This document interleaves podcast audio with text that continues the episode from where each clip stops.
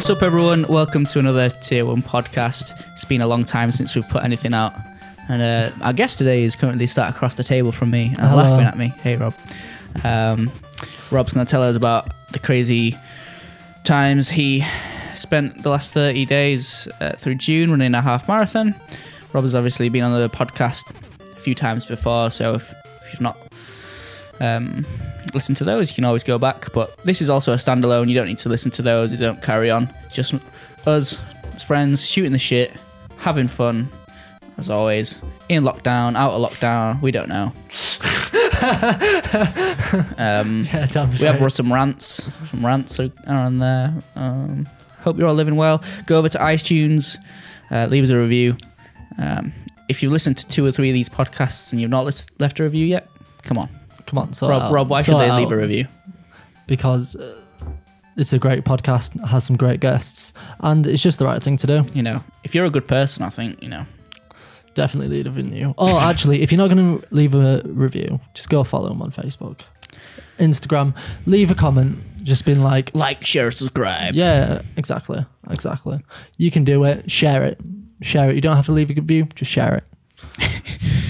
Right. Here's a people podcast. know Here's about Rob you. again. Yeah, yeah. Um, and it, but it's also got like such a, an amazing community, and you can uh, learn a lot about doing difficult things, like like you've been doing that the last month.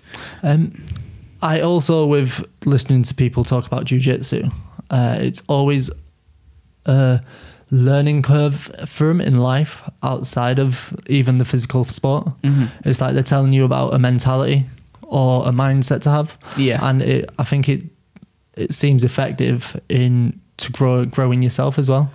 yeah, absolutely. It's um, it tests you every time you're on the mat. Tests your um, your willpower, your ego, your um, it's like it, jiu-jitsu reflects life and life reflects jiu-jitsu in many in many ways i think um, you hear i think jocko speak about that a lot Uh, yeah, especially in his last one.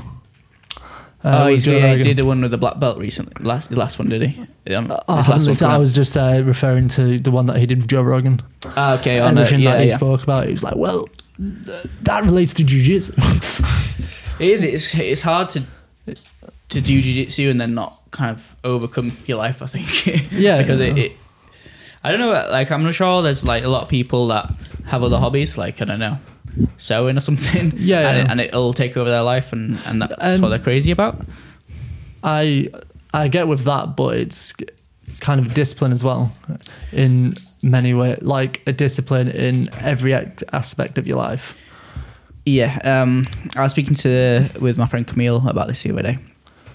Uh, how uh, there are like a lot of things that you can do that are difficult, but martial arts is a, it has a different kind of. Uh, uh, it's difficult, but there's like another layer to it where you're actually kind of developing a lot of character traits. Yes. Um, and it's without actually being there on the mat, it's kind of hard to see. Like, uh, but I, I just think it's super valuable for, for everyone. Really, I mean, I think everyone should just give it a try. I think I think everyone should be able to feel confident in that they could um, being able to if they got into some kind of altercation, then they could be able to at least know what to do.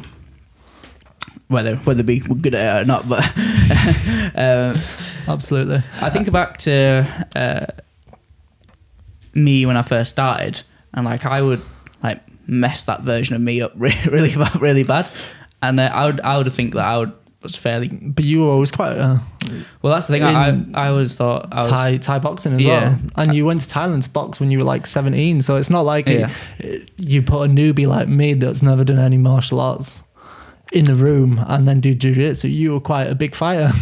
Well, yeah, that's that's one of the things that I think a lot of um, people in striking arts will. Well, I know because it was it was me. Um, they'll be like a bit dismissive of it, like uh, especially now when you watch the UFC, you see so many strikers being really successful, and you have to go back to the um, early UFCs to see jiu-jitsu dominate more because all those Yeah. strikers learn how to wrestle and and jujitsu. Yes. So, and then it comes in swings where you'll have like super good jiu-jitsu. You'll have like some good jiu-jitsu guy that's been able to finish loads of people or you'll have like really good wrestlers. At the moment are kind of dominating in each weight division. But uh It was uh, the story of the first like ever UFC. hmm. They had a they had the fighters of um like a boxer, a Thai kickboxer, jiu-jitsu and uh, some other fighting disciplines, yeah and it was the everyone thought the jiu-jitsu guy was going to get knocked out first, hmm but I think he's the one that won. yeah it was um I can't remember the name. Royce Gracie um who was actually the um was it Royce? I think it was Royce. It's been ages, and I don't really know the story too well. But he wasn't the like even the best at jiu-jitsu within the Gracie family at that time. It was like Yeah. Rickson Gracie, but they didn't want to put Rickson in. They wanted to like uh, even our like second best guy, third best guy can beat the rest of the world's like best guys Yeah, to, to show like the power of jiu-jitsu. But yeah, jiu-jitsu reflects life. Life reflects jiu-jitsu. You learn a lot about yourself. Learn a lot about um, getting good at difficult things, doing difficult tasks. It's such a long road to get even competent at. I think you learn a lot about how Yes. you get good at anything as well.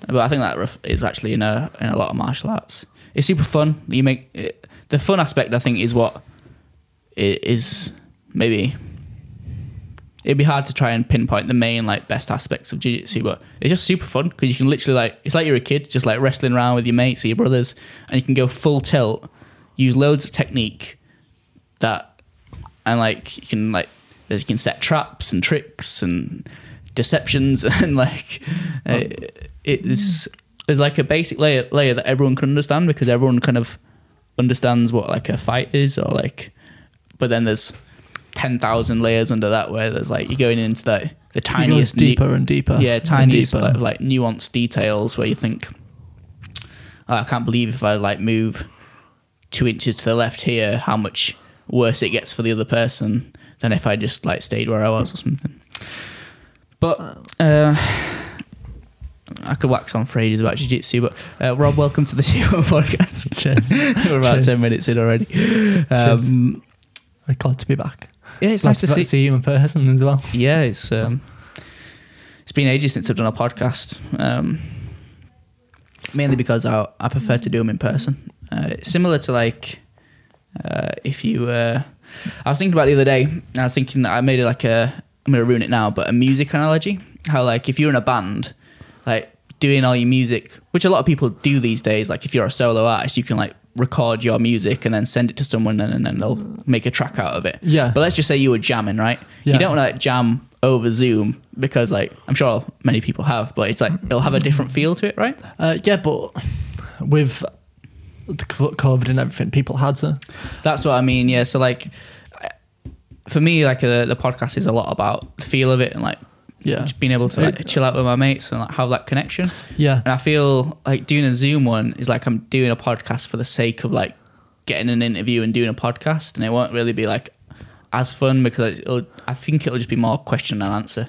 Yeah, Yeah, but you don't have that social cues. Still the best thing. Zoom from even like a video call, you can't see the face, you can't see the um, the facial expressions that they're Mhm. they're taking. They, you don't know how they're responding to what you're saying, and s- so with Zoom, at least you can still see the person. You're not really there, but it's Yeah, don't get me wrong. I've, I've actually, you know, I've watched a lot of Zoom interviews and podcasts over the last thing. Mm. I think it's just like not kind of It's for me or like what Yeah. I want this podcast to be. It's more about, and, and don't get me wrong, I'm not ruling out doing that kind of stuff in the future. Like, if there's like someone I really want to talk to, but the only chance I have to speak to them is like over Zoom, yeah, then I'm quite quite happy to do that.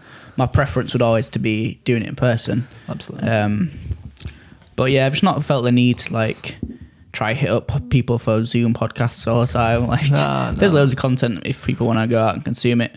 And this podcast for me is like such a long term kind of thing. I imagine I'll be doing it forever. So I don't feel like oh I've got to get one out every week. Every week, like if I oh, take Oh, that's oh, that's cool. if I take months off at a time, like in the long run, you I won't even notice it. You know? You won't notice with the time that you get to reflect from the months as well. Yeah, it stops me just talking about the same shit. Yeah, you can grow as a person. yeah, and you'll be come back talk about your new hobbies.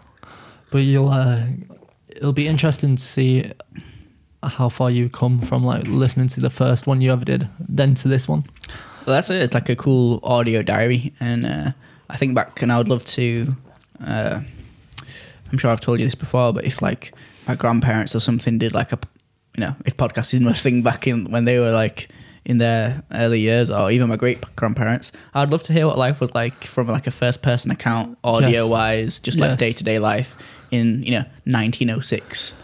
But think about it, this is just the start Mhm. of the audio and technology. So in a hundred years, they'll, that hopefully they'll still have all these recordings. Well, that, yeah, that's it, yeah. And maybe like my great grandchildren will be listening to it. It's like, yeah, yeah oh, I didn't really know about my great great granddad. Oh, he had he had two thousand podcast episodes.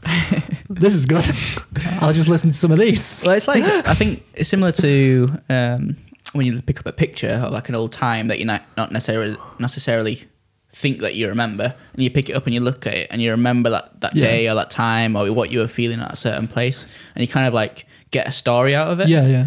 Like this is like I guess the audio version of that, where it's like literally that telling you much the deeper. story. Yeah, like Much deeper. Yeah, um, my mum at at home, she's got like a drawer full of like childhood pictures, Mm.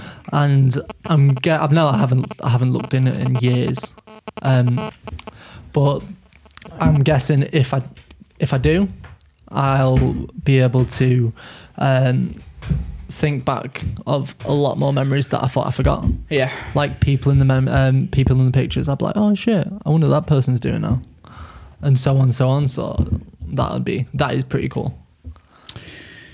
Well, one of the um, main reasons I wanted to speak to you, not just because I wanted to have a catch up, which I definitely did, but um, doing this crazy, well, finish this crazy one month of doing um, Half a marathon. half or a more. marathon uh, a day uh, for how long was it? 31 days or 30 days? Uh, 30 days. 30 days? So I ran half a marathon, uh, or just a bit over. I think to be exact, it's 13.3 miles, hmm um, 0.3.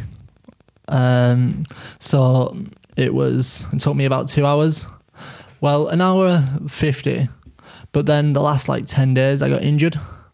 So I was running with an injury and it took about 15 minutes more, half an hour more.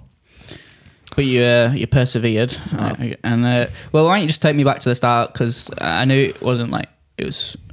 Your initial plan wasn't to do whole month of running, like so. no. Just take me back and Um, so I wanted to do a full Ironman at the start of the year. Well, I had I had plans of doing three events, uh, three main events, and that is the uh, an ultra marathon for fifty miles, um, uh, Ironman, and to cycle five uh, the north, um, the northern cycle in Scotland, which is f- or just 500 miles uh, in Aberdeen to just all northern um, Probably Scotland, really. mountainy as fuck, is it? Yeah, mountainy as fuck.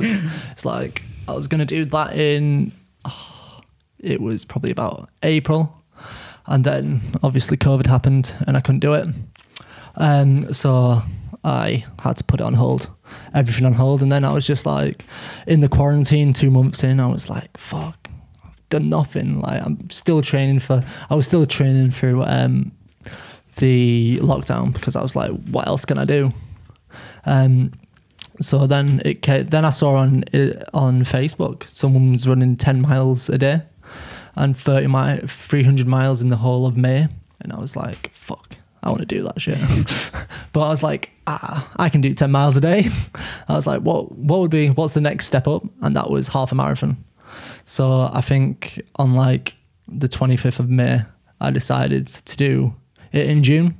So because I always I, I knew I could run half a marathon, um, and I just so I just put it out there. I was like, um, I decided to raise some money uh, for Mind, which I think I raised 370 pounds, Wow, which I'm very happy with, extremely happy. should be. Um, and yeah, so I just went out. The first couple of days was absolute was fine, Mhm. fine, and then it just What was the? Um, I imagine you started with a lot of motivation.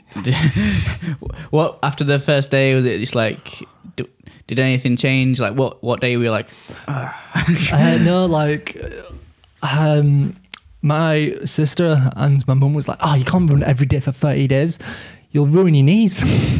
You'll injure yourself." And then for the so the first couple of days, I was actually thinking about that, and I was like, "Oh, am I gonna get injured here?" I did, but it wasn't. I think it was just overtraining, and it seems all right now.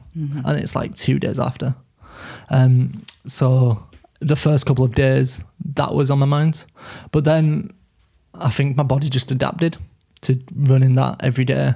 Um, so I, my plan was just to get up, have a coffee, and then go out and do it. Eat banana get out, it. out of the way first out, thing. out the way. So um, I feel quite active for the rest of the day. hmm Because in quarantine, if I didn't do any exercise in the morning, it wouldn't really set me up for anything during the day, and I'd feel sluggish, in like I was inside all the time. So I was like, it would get me outside for thirty days, and get me give me some purpose throughout the quarantine. hmm So that's really why I did it. And it was just to see if I could, to see to push myself and see if I had the mo- if I had the will, I had the discipline to do half a marathon every day. hmm Is there anything you feel like you um, uh, would have done differently if you can look back now and and and uh, see you know have the, the benefit of hindsight? Um,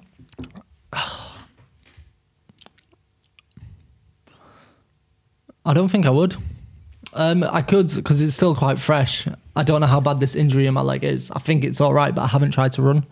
So Did you do much um, like mobility and prehab kind of stuff to No. try and? No, no. So that might Mm. in in the long run it might um, it might damage me. This month I am gonna just do yoga, uh, strength training, um, and lay off. Just go on my bike, not really run, hmm uh, just so my body can really rest. Because I don't really, I haven't, I haven't, I'm not training for anything. I'm not going anywhere. Right. Um, I, I'm not cycling anywhere. So I'm just going to really recover and rest because all this year I was just training. Did you run the same route every day? No, no, no. I um, I just ran around.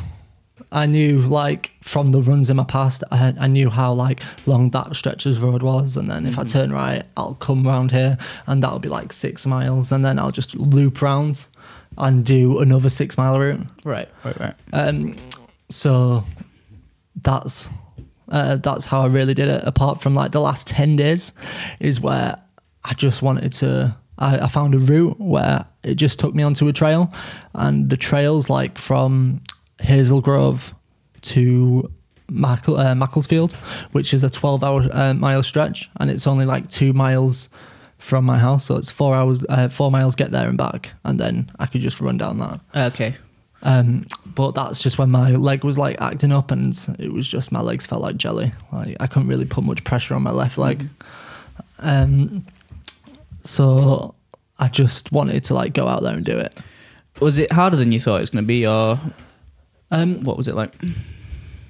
it was definitely harder when I got the injury, um, because uh, I didn't actually feel until my leg started hurting.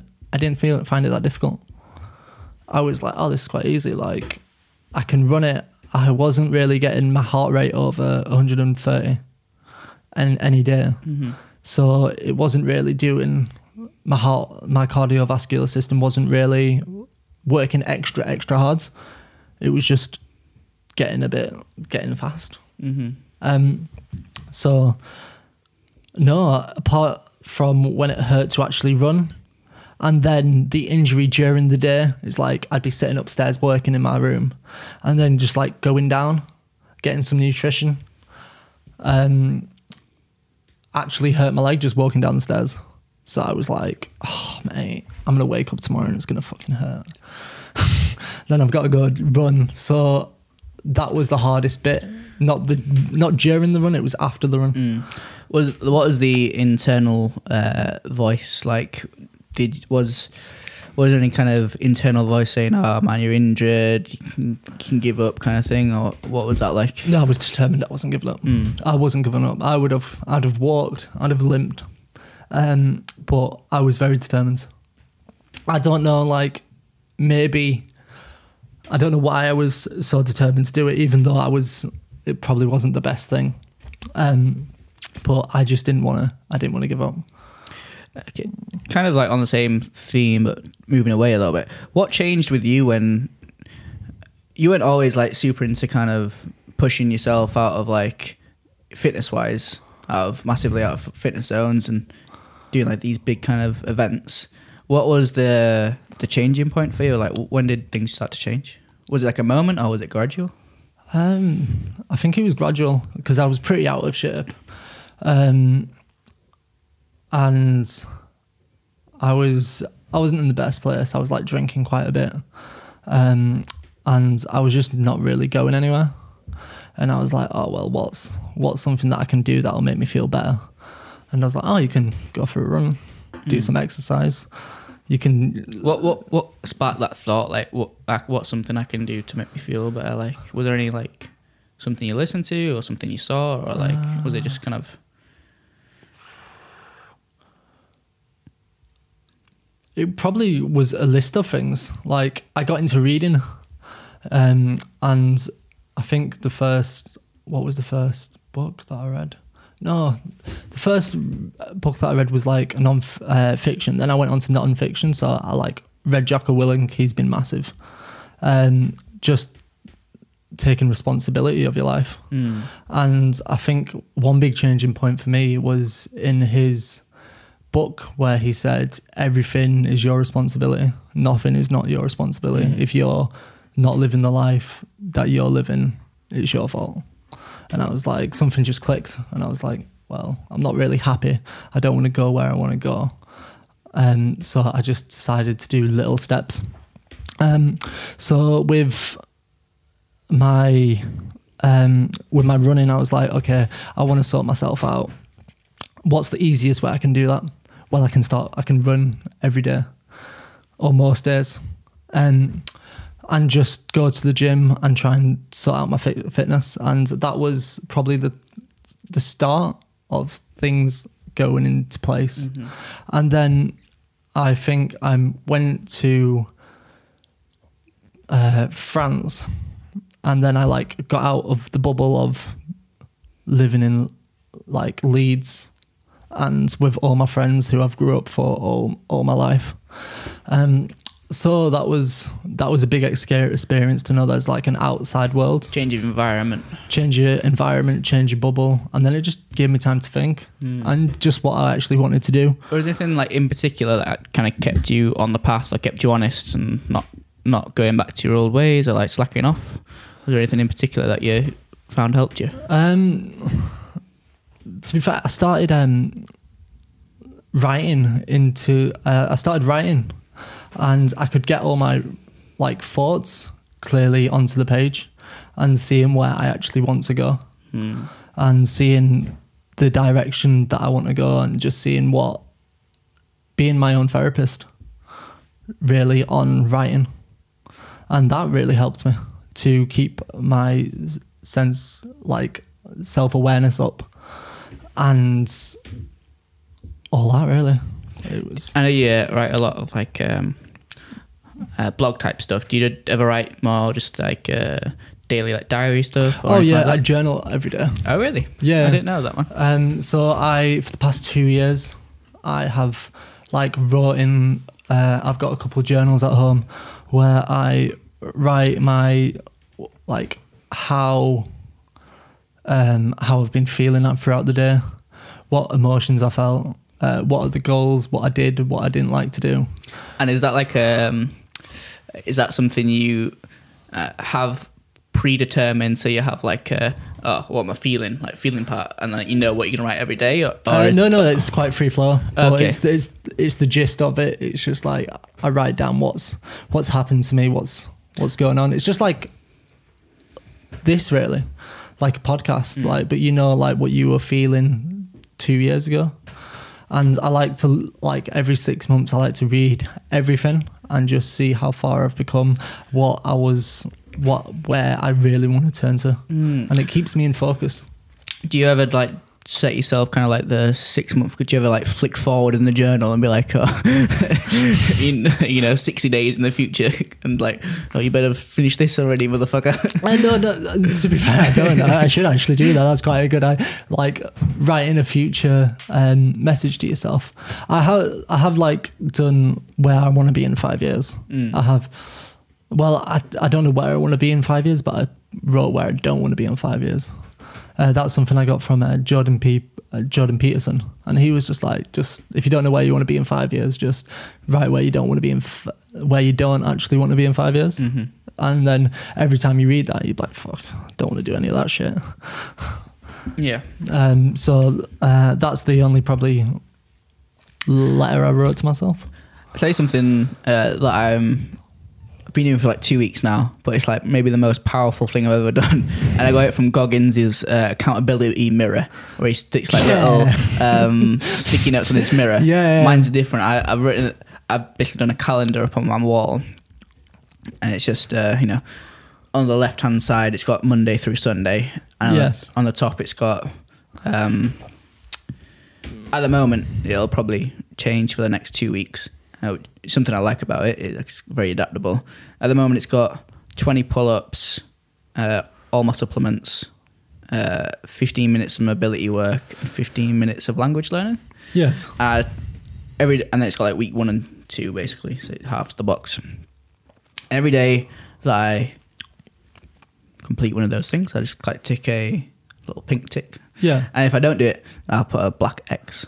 But I've not got any black hexes yet, Rob. Oh, that's good. That's because I'm not putting a black X on that thing because I, I will hate myself to look at walk past it every day and see like uh, a literal visual representation of failure because I can't accept that in my life. One part like extremely minor OCD. like I've got a load of pink ticks and I just can't have a little X just fucking random in there. No, but it gets the ball rolling. But like, yeah, and the thing is, like, I set super. Like last night, yesterday, I didn't do my mobility right, so it, I did it at two in the morning, basically. So, so like, I was just up and I, I was like, as I've told you, I'm trying to learn some After Effects and starting Yes. that kind of stuff. I was like, I was just kind of get got so consumed in it, like I was looking at the clock and I was like, um.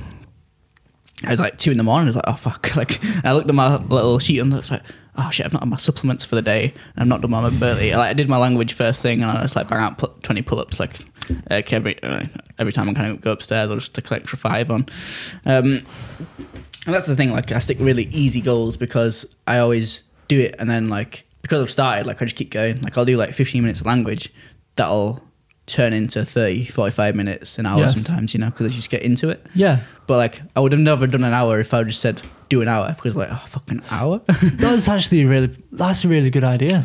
so um, so yeah, I've been doing this, and um, so yeah, like, but it, it holds me like super accountable because if I didn't have that on the wall, I know for a fact at two in the morning last night I would have been like, ah, I'll just do my mobility stuff tomorrow. Like, it doesn't really make a difference. But that means I'd have to put a black tick. And I didn't have my supplements right. So I literally went downstairs, put like, at the moment I'm taking fish oil, two like, basically like 5,000 IU of vitamin D. It's like two little vi- vitamin D tablets, vitamin K, vitamin B, uh, zinc and magnesium, and creatine. And uh, literally, I was like, I was just tired. Creatine before you go to bed. It's like creatine's like a pre-workout. It's, you know, it's just um, I know a lot of people do take it as like a during or pre the workout, but it's not like a really a stimulant. Um, but I'd literally like I was just wanted to get to bed, so I was like kind of rushing through things. So I just put all the pills in my mouth, scooped a scoop of creatine into my mouth. That's disgusting. And like I took like a little swig of a there's like a little like standing bottle of Lucozade someone had left on the side. It was like it wasn't enough like liquid to kind of hide the amount of powder and, and pills in my mouth. I like swallowed those like in one go. Went upstairs, did all my mobility stuff, and got to bed. But it's super, it's super accountable because you've got to walk past it every day, and Yeah. it's such little things. Like if you felt, if you just didn't do that one of those little things, I'd feel like such a failure. Like, oh, this pussy can't do 20 pull-ups in a day. oh, this Well, pussy you've got 24 hours to Yeah. do 20 pull-ups. But I know for a fact, just from doing, and you'll know this too, like those those big goals that seem impossible really just need um, breaking down into like the smallest, Yeah. know, smallest day chunks, hour chunks, second chunks, It's and it, uh, even though I've, after I've like, I'd like to think I've done. I, actually, I wouldn't say I've done difficult things, but I'm doing things that I found difficult. Um, uh, one of the one of the main ones from that was like I did like a thousand burpee challenge like for time, and um, it took me like just over two hours to do it. Um, but I remember like just getting in and thinking like it was way harder than I thought it was going to be. you did a And I was- burpees in two hours. yeah. I can do that. Um, so like full burpees, like with the press up and stuff. And I ended up having like these scars. The marks have gone now, but they took like a, literally like a year to get rid of, of like lines down my lats because of all the times I'd like jump down and it'd, like rub against my my uh, my my arm, my inner bicep would rub against my, my Really? lat. Um, but yeah, I did this, and I remember that like at some points uh, you would literally just breaking it down to one burpee, like, and then you get like a bit of a second wind, and you do it to like five to ten burpees. Yeah. I used to have my dad there, like just poor poor guy with one of those like you know door clickers, like you know like bouncers used to click how many people are in. I've still got it upstairs.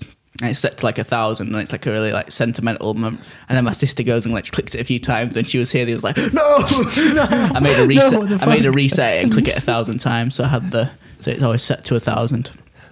Um, that's that is actually really impressive. I can, I did thirty, I did thirty press ups yesterday, and I'm still feeling it today. Yeah, I um. Yeah, it's always like when you do that exercise that you've not done for a while, you really feel it, don't you? Like, Yeah. Like when I, before I started doing these like twenty pull-ups, one of the reasons I put twenty pull-ups on there was because like I came back, I've not really done pull-ups in a long time, and I've got my pull-up bar. I used to do like a lot because I've got a pull-up bar just above my door, so I'd always just be kind of like, walk past a few pull-ups, you know, stretch my shoulders out a bit, just hang off Yes. it. Um, I got back and I was like really struggling with just like two, three pull-ups. I was like, oh my god, what the hell? This is not acceptable. yeah, yeah, this is completely unacceptable. yeah. Um, because like there's stuff like I won't even care about. Like I don't know, it's usually the stuff you're not so good at that you tend to not gravitate towards. And like I'm not really good at like squatting heavy, so I just like don't squat heavy very often. I prefer to do like loaded carries, like fireman carries or farmers walks and that kind of stuff.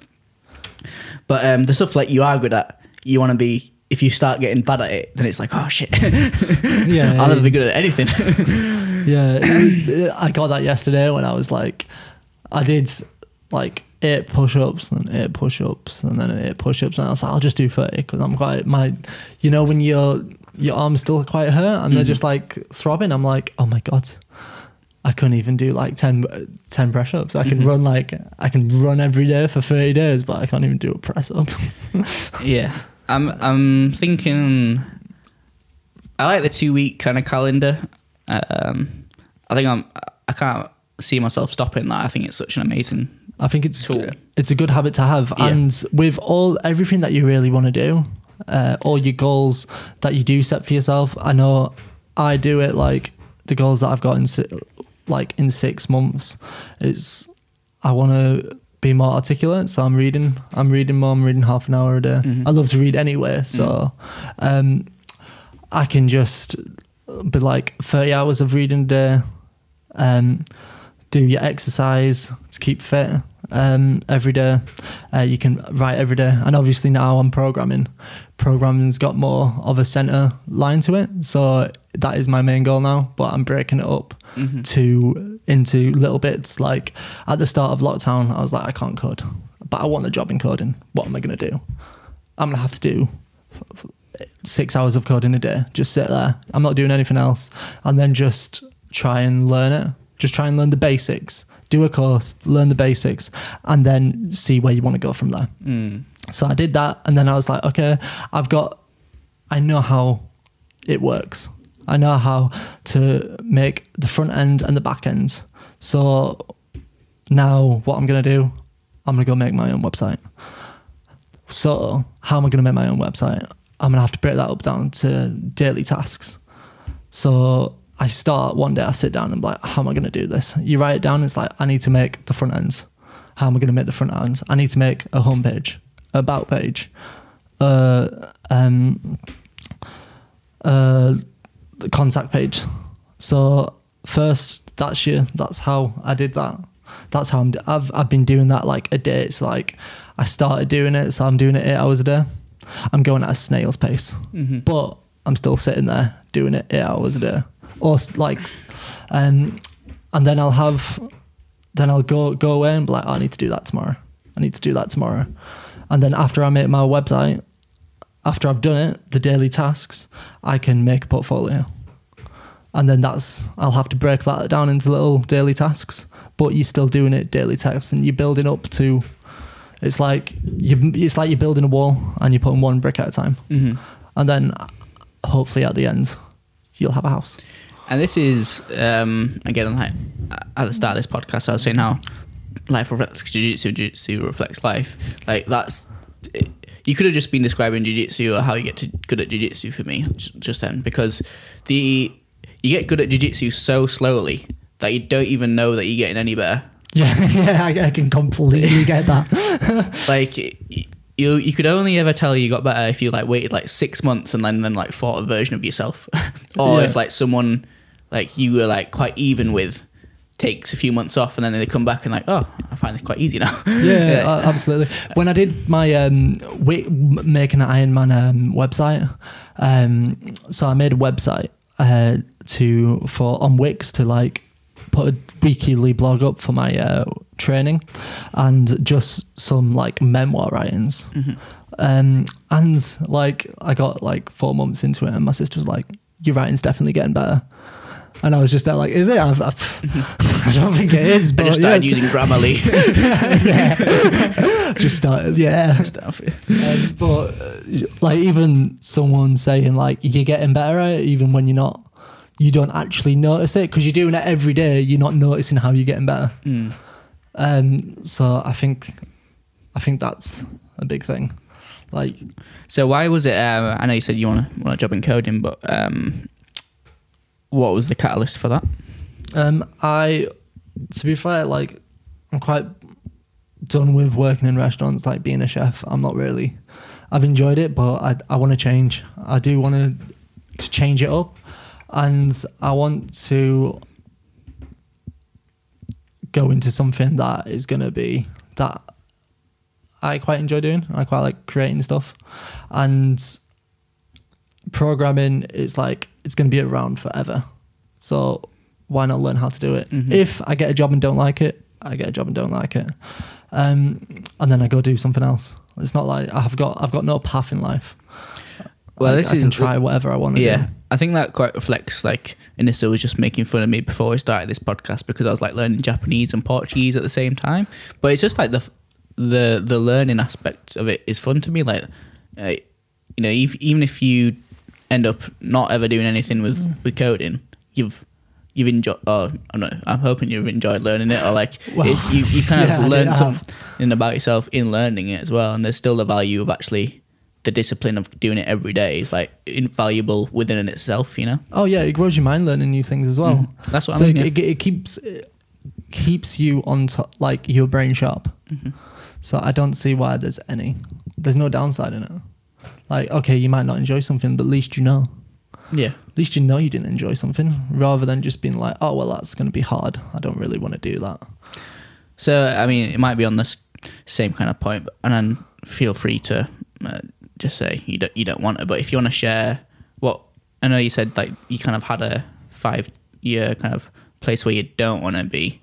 I mean, and you and you said that you didn't really know kind of where you were thinking about five what you'd like to do in five years kind of time. But what's the kind of general themes or like concepts you were thinking about in where Where what you want to do? be. Yeah, well, I get, I get like you might not want to be like chefing still. Um, no, no, it was just a ground, a, like a ground topic. Like I Mm. don't, I don't want to be drinking. Um, now, now tell, tell me this because this is something I'm, I'm interested in as well. Do you want to like what what is your thoughts on that? Do you want to stop drinking completely, or do you want to just have like uh, some kind of like a drink every now and again, or like every three I'd months or quite like. I'd. I can see me giving uh, being teetotal Mm. and not not drinking. And what do you think the kind of pros and cons of that is? Because this is something I'm thinking about as well. Um, I don't know the part. Like the only, like getting drunk, like flat out drunk anymore. It doesn't really. I'll do it like twice a year, Mm. and that's only with you're like catching up with all the guys. hmm But I, even the next day and like the day, it's like I didn't really enjoy it. Like I've been on nights out where I didn't drink and enjoyed it more. Mm. Like one of the best nights out I have, I've never drank. I've, I've never, I've ever had. I was sober for it. Mm. Oh, I think I was. It was last year, and I was like, I spent five years of my life getting drunk every weekend, and I've just had a night out, not drinking.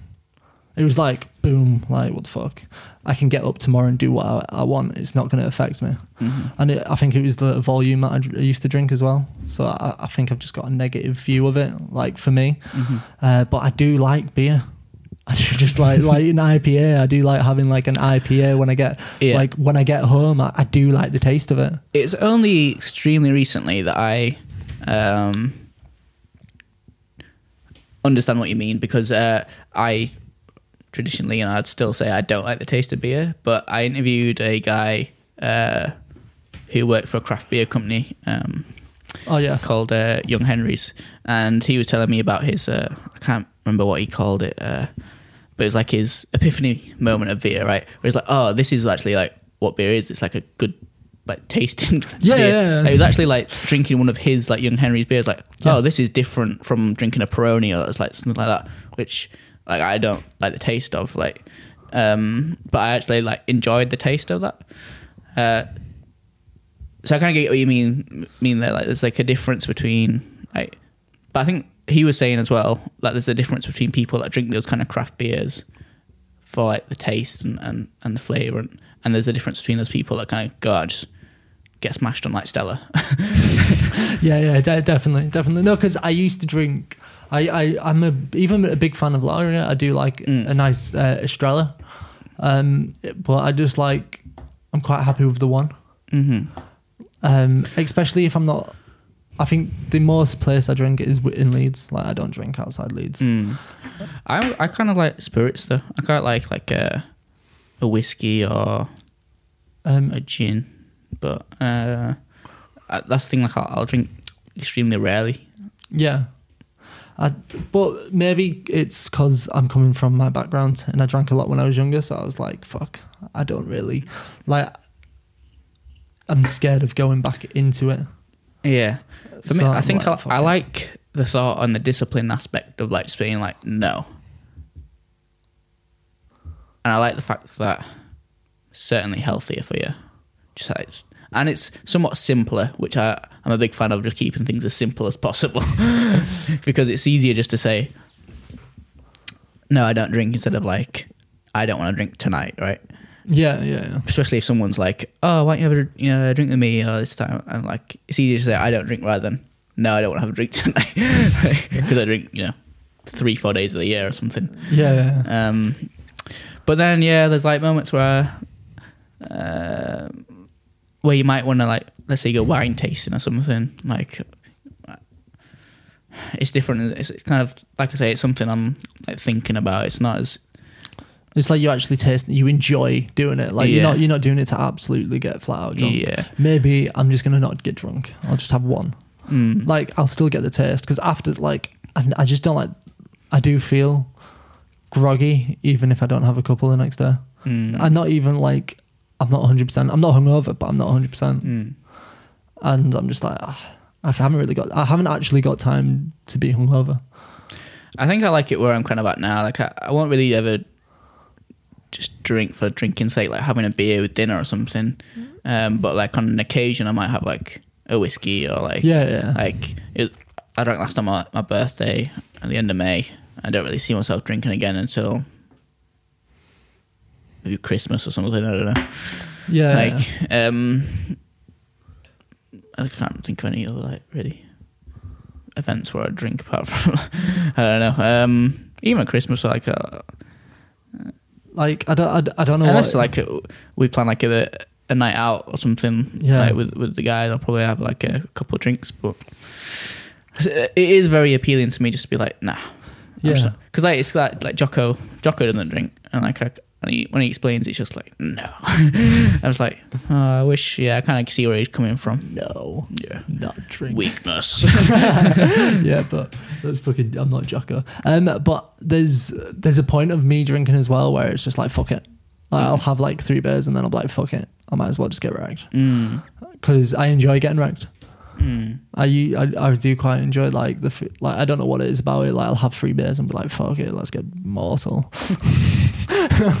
um, so I haven't I haven't been I haven't got mortal in a while, so that's good. Uh, but it's um not really like it doesn't appeal to me anymore anyway. So Yeah, I mean, we, we kind of derailed into into um, drinking, but I think we were talking about um, we were talking about writing, um, and talk. We were talking about uh, what you don't see yourself in five years. ah, uh, Oh, gotta remember that one. Um, it was so I don't really I don't think I'll be teetotal, but I'll probably only have like a drink. Actually, no, I'll be thirty, so maybe, maybe, but I, I, I don't know. Um, hope, actually no, I'm gonna fuck- say fuck it, yeah, thirty. I'll just give in the beer.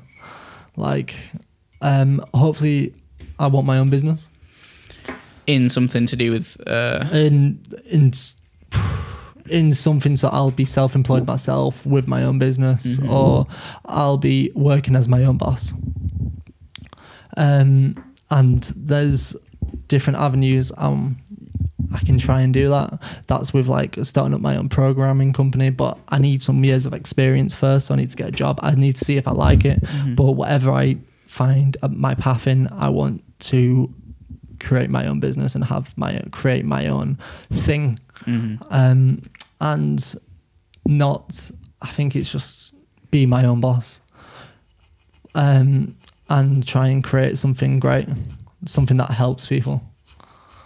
Uh, but I just don't know what it is yet, and now then you've just really got to find out what it is and Mhm. mold yourself. Really. What are things that you'd you'd say like if you have to give me? Uh, it's like with Anissa, my girlfriend. Like I tell her, oh, don't mess with my podcast, don't mess with my jiu-jitsu, and to your best extent, don't mess with my sleep. Sleep definitely. so like, what what are the like?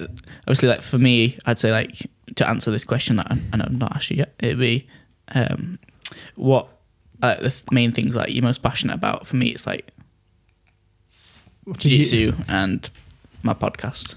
Uh, my reading. Uh, quite like uh, so. Laura, um, she knows not to let me do my shit for the day. Then after I've done my shit, like I'm chill. I'm chill. Um, but that is, I can't really. I want eight hours of sleep every night.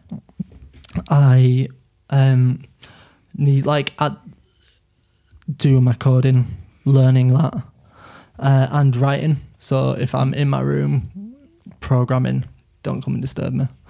Um, don't try and don't really get in the way of it. And but I'm quite still open. I'm haven't. re- I don't really want to not put a priority in her as well because she is a priority. outside of like um those kind of things like what what would you say are the things that you look forward to doing the most i can actually include those things if you want but what are the things that you always look forward to doing the most Um, pushing myself, really, honestly, Mm. like seeing what my minds can take and where, like, if it's exercise, it's like, oh, what can I, what can, what am I comfortable with? What am I not comfortable with? Uh, so a couple weeks ago, I think it was in May, I did my first uh, century bike ride. I tried that like three times. I couldn't do it Mhm. uh, because my I was just it got to like six hours on the bike. I'm not that fast on the bike, and I'm like, I fucking hate it. I, I don't like. I don't want to do this anymore. Um, so I'll go home, but then I'll try again. So it's having a goal and then trying to achieve that goal. Uh, how I'm not sure how to ask this, but how do you think about like how do you feel about failing at stuff? I embrace it. Mm. I don't mind failing as long as I've tried. I'd rather try and fail rather than Mm. not try at all. Maybe this is on the same kind of lines, but like when you have those kind of quiet moments, for me, it's usually just when I'm in the shower and you like you get those kind of like thoughts, or just like empty kind of thoughts. Like what are the kind of things you think about? For me, like if if I've got like a lot of free time, for instance, um, I'm just taking a long shower. Like I'll think about the times like I was in the Marines, um, and it might just be like might be times I like messed something up, or it might be times I did like really well at something. But I always think that's up to that a lot. Uh, in context of your failure or It just doesn't have to be about failure. For me, it's like um, there is like a an element to that because obviously I didn't. It's something I like. It's a much probably deeper kind of deep dive into a topic, but there's like elements of like things I failed at in the Marines, and then there's a lot of elements of success as well. But it's like just the things I I contemplate. What what are those kind of things for you? Uh, it's- I don't really think about the past. Mm. I quite like to think about what I'm going to do and the future and what I'm doing today. What are the, um, so if I'm alone with myself, I'll just be thinking of what I need to do for today. Um, I'm just just that really. I don't really think. Would you would you say you're past. quite uh, ambitious person? Um, I find that I'm getting more ambitious Mm. since I've shot like because I never like three years ago I didn't want to start my own company. I was I was like no that's too big of a risk, but now I'm like yeah fuck yeah. Do you think ambition? Uh, I don't know, I'm just literally. I don't know what we might say to this, but I don't have any kind of pre pre things myself. But what do you think? Ambition is something that you have to like develop and grow, or is it something you have naturally? No, I hundred percent believe that. Um, like like like confidence is something I'd say like you have to develop and grow. I mean, I'm sure people naturally have confidence as well, but I'd say that's something you can grow as well. uh, I So think is conf- ambitious the same? I think confidence and ambition is something that you grow because when I was growing up, I didn't have any ambition. Like I didn't I didn't want to do anything with my life. I was like, oh well, whatever will happen will happen. I'm not. I didn't really try with anything, but as I've got older, my mindset it's like switched a bit. Mm. It's like now I'm just like, yeah, let's go fucking do shit. It's quite interesting. I really thought really thought about that as ambitions. I could have previously thought of it as like a one or a zero. Like you got it, you don't have it, or you're somewhere in the middle. You know. It depends how much just like self doubt you've got really Mm. in your ambitions. It's like, oh well, I want to be a millionaire. I can't do that. It's like you shoot yourself down before you Mm. even start it. I wonder if that's why like doing difficult things is so rewarding as well. Like when you set yourself, um, you know, a fifty mile race or something. Uh, that's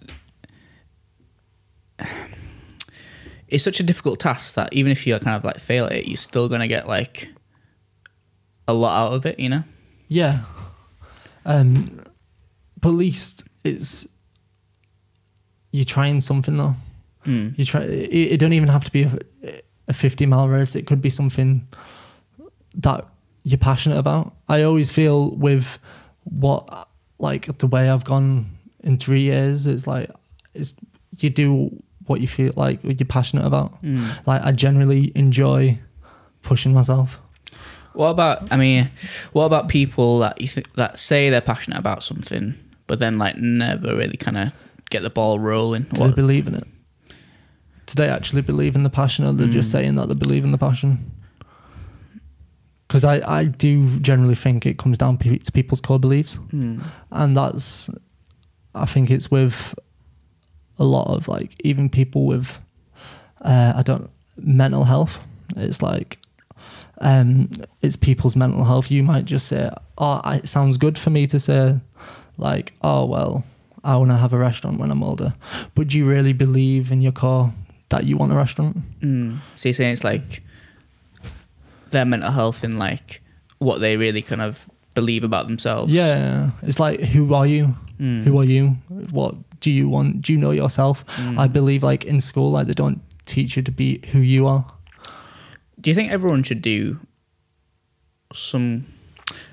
Uh, do you think everyone should have some kind of difficult task they have to complete before they like finish schools? Like, like similar, I guess, to in the way like you know tribal communities, like in the Amazon or somewhere, will have like a rite of passage before you can like join the tribe like fully or like become a man or become a woman. I'm sure, or you know. Um, I think I was thinking about this um, a couple of days ago. It's like you can um, add it to hobbies. Like if you've got a hobby when you're younger, and it's something that you're generally interested in. So say you go to jiu-jitsu and it teaches you self-discipline. Hmm. How much you'd grow from that hobby rather than just sitting inside and not really doing much. Mm-hmm. Playing Xbox doesn't really develop yourself. I never like I played a lot of Xbox when I was younger, but it never developed me. Mm. It didn't make me a better person. It didn't teach me any life lessons. I wasn't out in the open like running, playing sports. I think sports is a lot of do, a lot to do with it. hmm Yeah, I think there's Well, a. uh, I understand what you mean. I'd say like, um, I'd probably say I'm on a, on a somewhat similar line. I'd say like, uh, I think media in that sense can make change the way you think about something. Like when you watch Yeah. like a, let's say you watch like an amazing, uh, for instance, I watched 1917 again, the World War One kind of based film. That was a great film. yeah. I watched it again just the other day and that made me um it wasn't me kind of going out you know running or doing anything like physically hard shit but like it when i watched it for the first time it made me really think about oh i, sh- I actually should should learn more about what these people went through and things like that. So I, th- I think something like a video game could do that too. Like you could change your perspective i think. Um but i understand what you mean with like it's not an I don't. I, I don't want to come across it just my account with video Yeah. games. Is it's not. It wasn't really the best. Like for me, Mhm. like I didn't grow as a person. Maybe if you're you do like Twitch online and you're interacting with loads Yeah. of people, like I I've never done that, so I don't know. I can't really yeah, it's relate a to that. person. I'm sure there's like some people who were like really passionate about games when they were younger and then became game Absolutely. designers. And Ab- then, absolutely, Yeah, yeah, yeah. yeah, But it just didn't really do anything for me, um, apart from really stop me living my life. hmm I, I meant to ask, did you have like a time you need to get out of here or? No, Okay, cool. No, Well, no. We'll just keep going then. We're, we're an hour in now. Um, uh, we just. Um, I'm me and Joe but he can wait. Like, yeah, fuck you, Joe. I'm, I'm stealing Rob for the rest of the day. I'm just asking random questions. No, he's in into his my house like I'm going to his house, so it's just when I go to his house. Yeah, it's like when people. Did you listen to that Theo Von Rad episode a while back? He was like, like people asking, "What are you up to?" And he's just like, "I'm up to nothing. I'm doing what everyone's doing right now. Nothing." no, I didn't. I haven't actually watched Theo Von in it for ages. Like I, I was listening to, uh, it was just him. I watched an episode and it was like just him chatting shit, and I just didn't really connect with it. He, I can see what you mean, yeah, but he, lit- I don't know, just like something about his voice or something. It literally makes me feel better. Like if I'm feeling down, like he'll make me laugh, like, and he'll make me. He is he is funny. The way he just talks, his storytelling Yeah, is like it's it is phenomenal. I love him. He's like he's like my fucking spirit animal. like I like emulate, I like mim- mimic his accent every now and again. Or, um, Did you did you first watch him on um, Joe Rogan? Uh, where did I first see him? How did you find? Because I, I saw him on Joe Rogan and I was like, this guy's hilarious. I think. I think I actually got into him from the first Joe Rogan, but I did see him before on. Uh, I think the Fighter and the Kid. I think I think of uh, Brendan Schaub and uh, Brian Callen's podcast. Oh yeah, yeah. Uh, I think I saw him on, on that first. But yeah, I remember he's done three podcasts with Rogan. They're all great. They're, they're all pretty great. Rogan's just like, Rogan gets the best out of him. to be fair to Rogan, he gets the best out of his guests, and that's I'm sure as a podcaster, that's something that you've got to try and do. Have you learned anything in the time that you've been podcasting in the communication skills? Because uh, communication skills is really something that I'm quite mm-hmm. very interested in because it is how you connect with people, and I believe how it turns your life around. Like connection with people, all the, the connections of with your friendship groups is the really sole purpose. I'd say it's a good question. Uh, I'd say I've uh, I've certainly become more aware of when I'm being a good communicator and a good listener, and when I'm not. And I'm very much aware of when I'm listening to things. As like I consume audio kind of pretty much all the time. Still, like I'm always listening to something, much to Anissa and my mum and anyone that's around me dismay because they like have to repeat things two, three times because they're like one headphone on, one headphone off. Uh, so I'm certainly more aware. I think especially I listen to a lot of interview style podcasts, and I actually think a lot more about the question than sometimes than I do the answer now. Like I'll think about the question as like a separate entity and how they came to that question. Why is it a good question?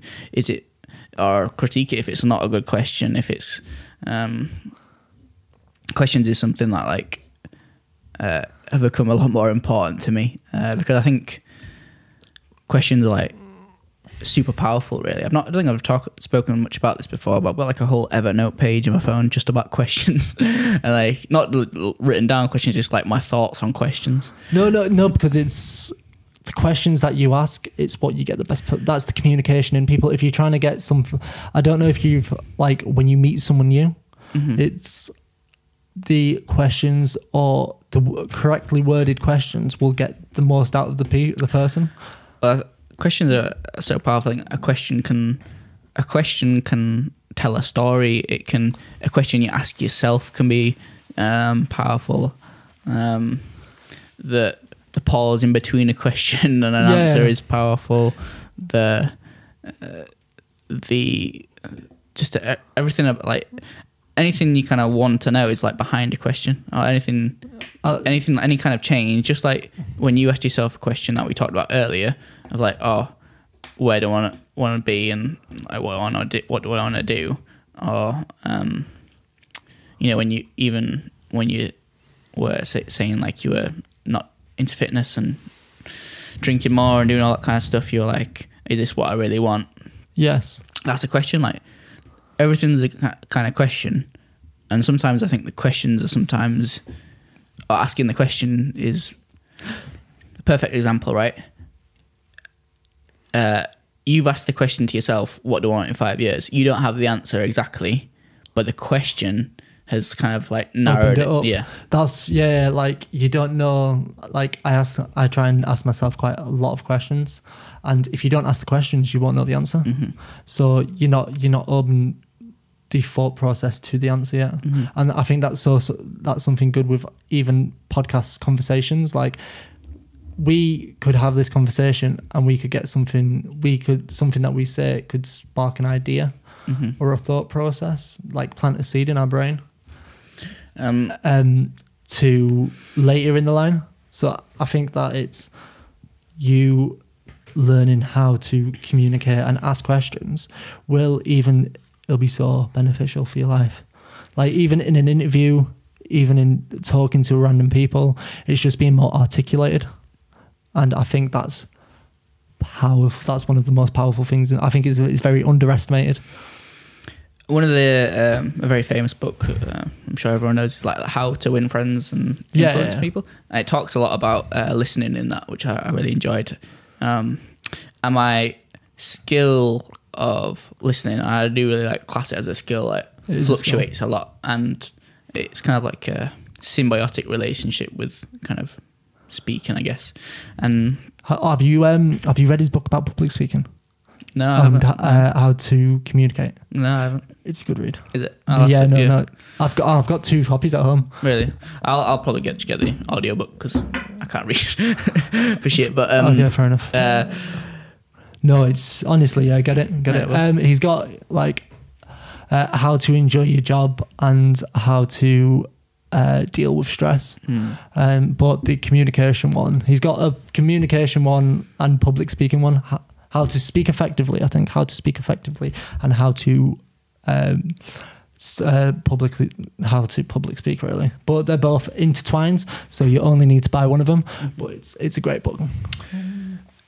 uh, on the same kind of points is um, on the listening side of things. It- It's like a fluid It's like jiu-jitsu. it's a it's a fluid like changing thing where um, you say something, it sparks an idea in my brain, which Yes. sparks which like gets me thinking, which makes another question. But while I'm thinking about that I've, that question, I've then still got to kind of listen to what you say. But then what you say might change what I, you know what I think it's kind of, of changing, and that question might not be as relevant later on. I have to think about it.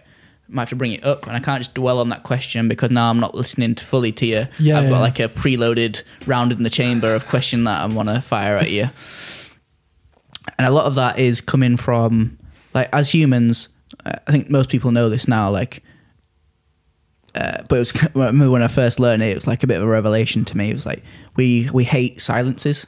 Like, uh, remember that like people think that thing about uh, awkward silences. Like, Yeah, yeah. I don't think people say that much that anymore. But like a few years ago, I remember like Ooh, awkward silence, you know, kind of thing. Kind yeah, of thing no, would- I, I understand what you're doing. But like being comfortable in silences and being able to, especially is difficult on a podcast because I think you become more aware that people will be listening to you or, um, Yes. so you, so you want to just kind of like spout words out of your, out of your mouth. Yes. Um, and that's a, a skill, like, again, like, I can tell, like, I'm really rusty today. Like, I've not had, like, loads of sleep and I've not done a podcast in ages. I've not really spoken, speak, spoke, speaking to people because we've been locked down for yeah, ages. yeah, yeah. So I've just been, It's like, the first like time you've actually spoke to someone face to face, Yeah. and So, so it's a, I can, I'm aw- at least I'm aware of, like, the points where I'm like, oh, I've interrupted Rob there. I've da da da da. I, Like, I can still critique myself. Similar, it's a Thai boxing. Uh, me and Camille hit some not jujitsu type of Similar. Fuck. It's yeah. Thai boxing because um, me and Camille hit some pads the other day, and I've not done really any kind of serious pad work in four, five years now. Like, but I did Thai boxing 15 years. My my body, my brain knows what like the good technique is, but like I've become inflexible and like Yeah. like my timing's not great, and my speed's not great, and my, you know, so like my body was annoyed. I mean, sorry, my brain was annoyed that my body wasn't kind of performing to the technique it knows it should. And similar in this instance, my brain's aware of like the times where it's not. Uh, I think about it's not. I'm not uh, doing the things that I know are kind of like best for the conversation to have the conversation grow.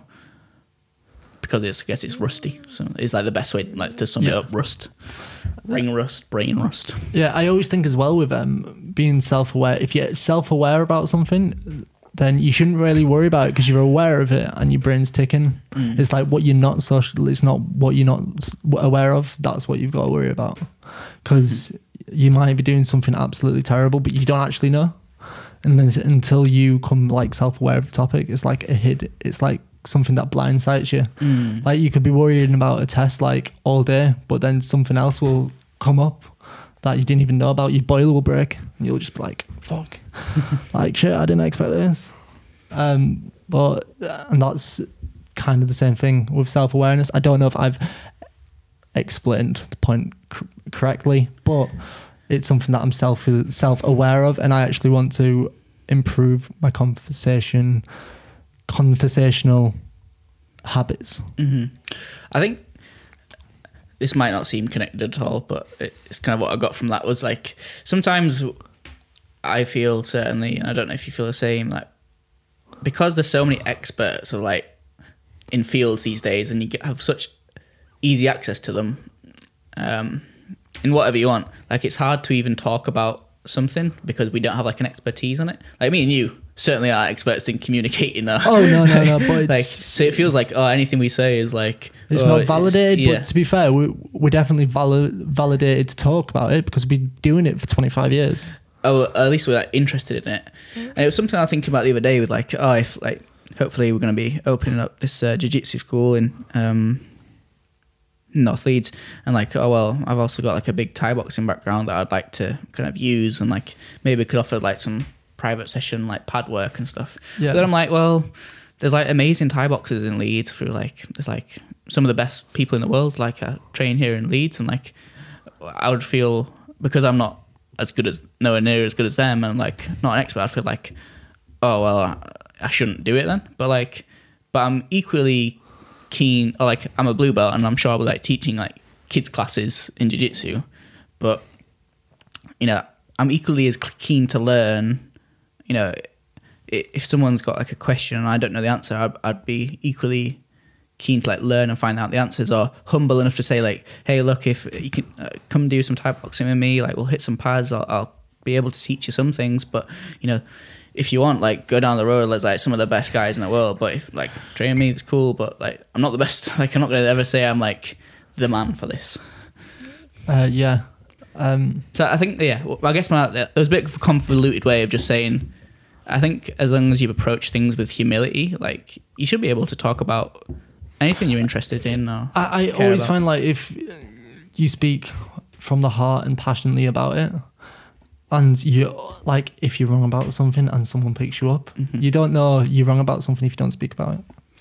What that maybe brings us on to like a current big topic of like uh, you know all this like cancel culture stuff uh, of um, people Yeah. that'll you know they said something back in the day like 20 years ago and then people nowadays are like he said this or he did this like he must be a bad person now or like we've got to get rid of him you know I I, I don't? I don't agree with it at all. Mm. Um, because how are you going to learn? Mhm. Like I've done I've done some dumb stuff, but if I didn't do the dumb stuff, I wouldn't learn and grow and adapt. If you keep doing it, then yes, can Mm. cancel him. But if he changes, I think pe- I'm, I think people have a great sense of actually knowing if you're being genuine.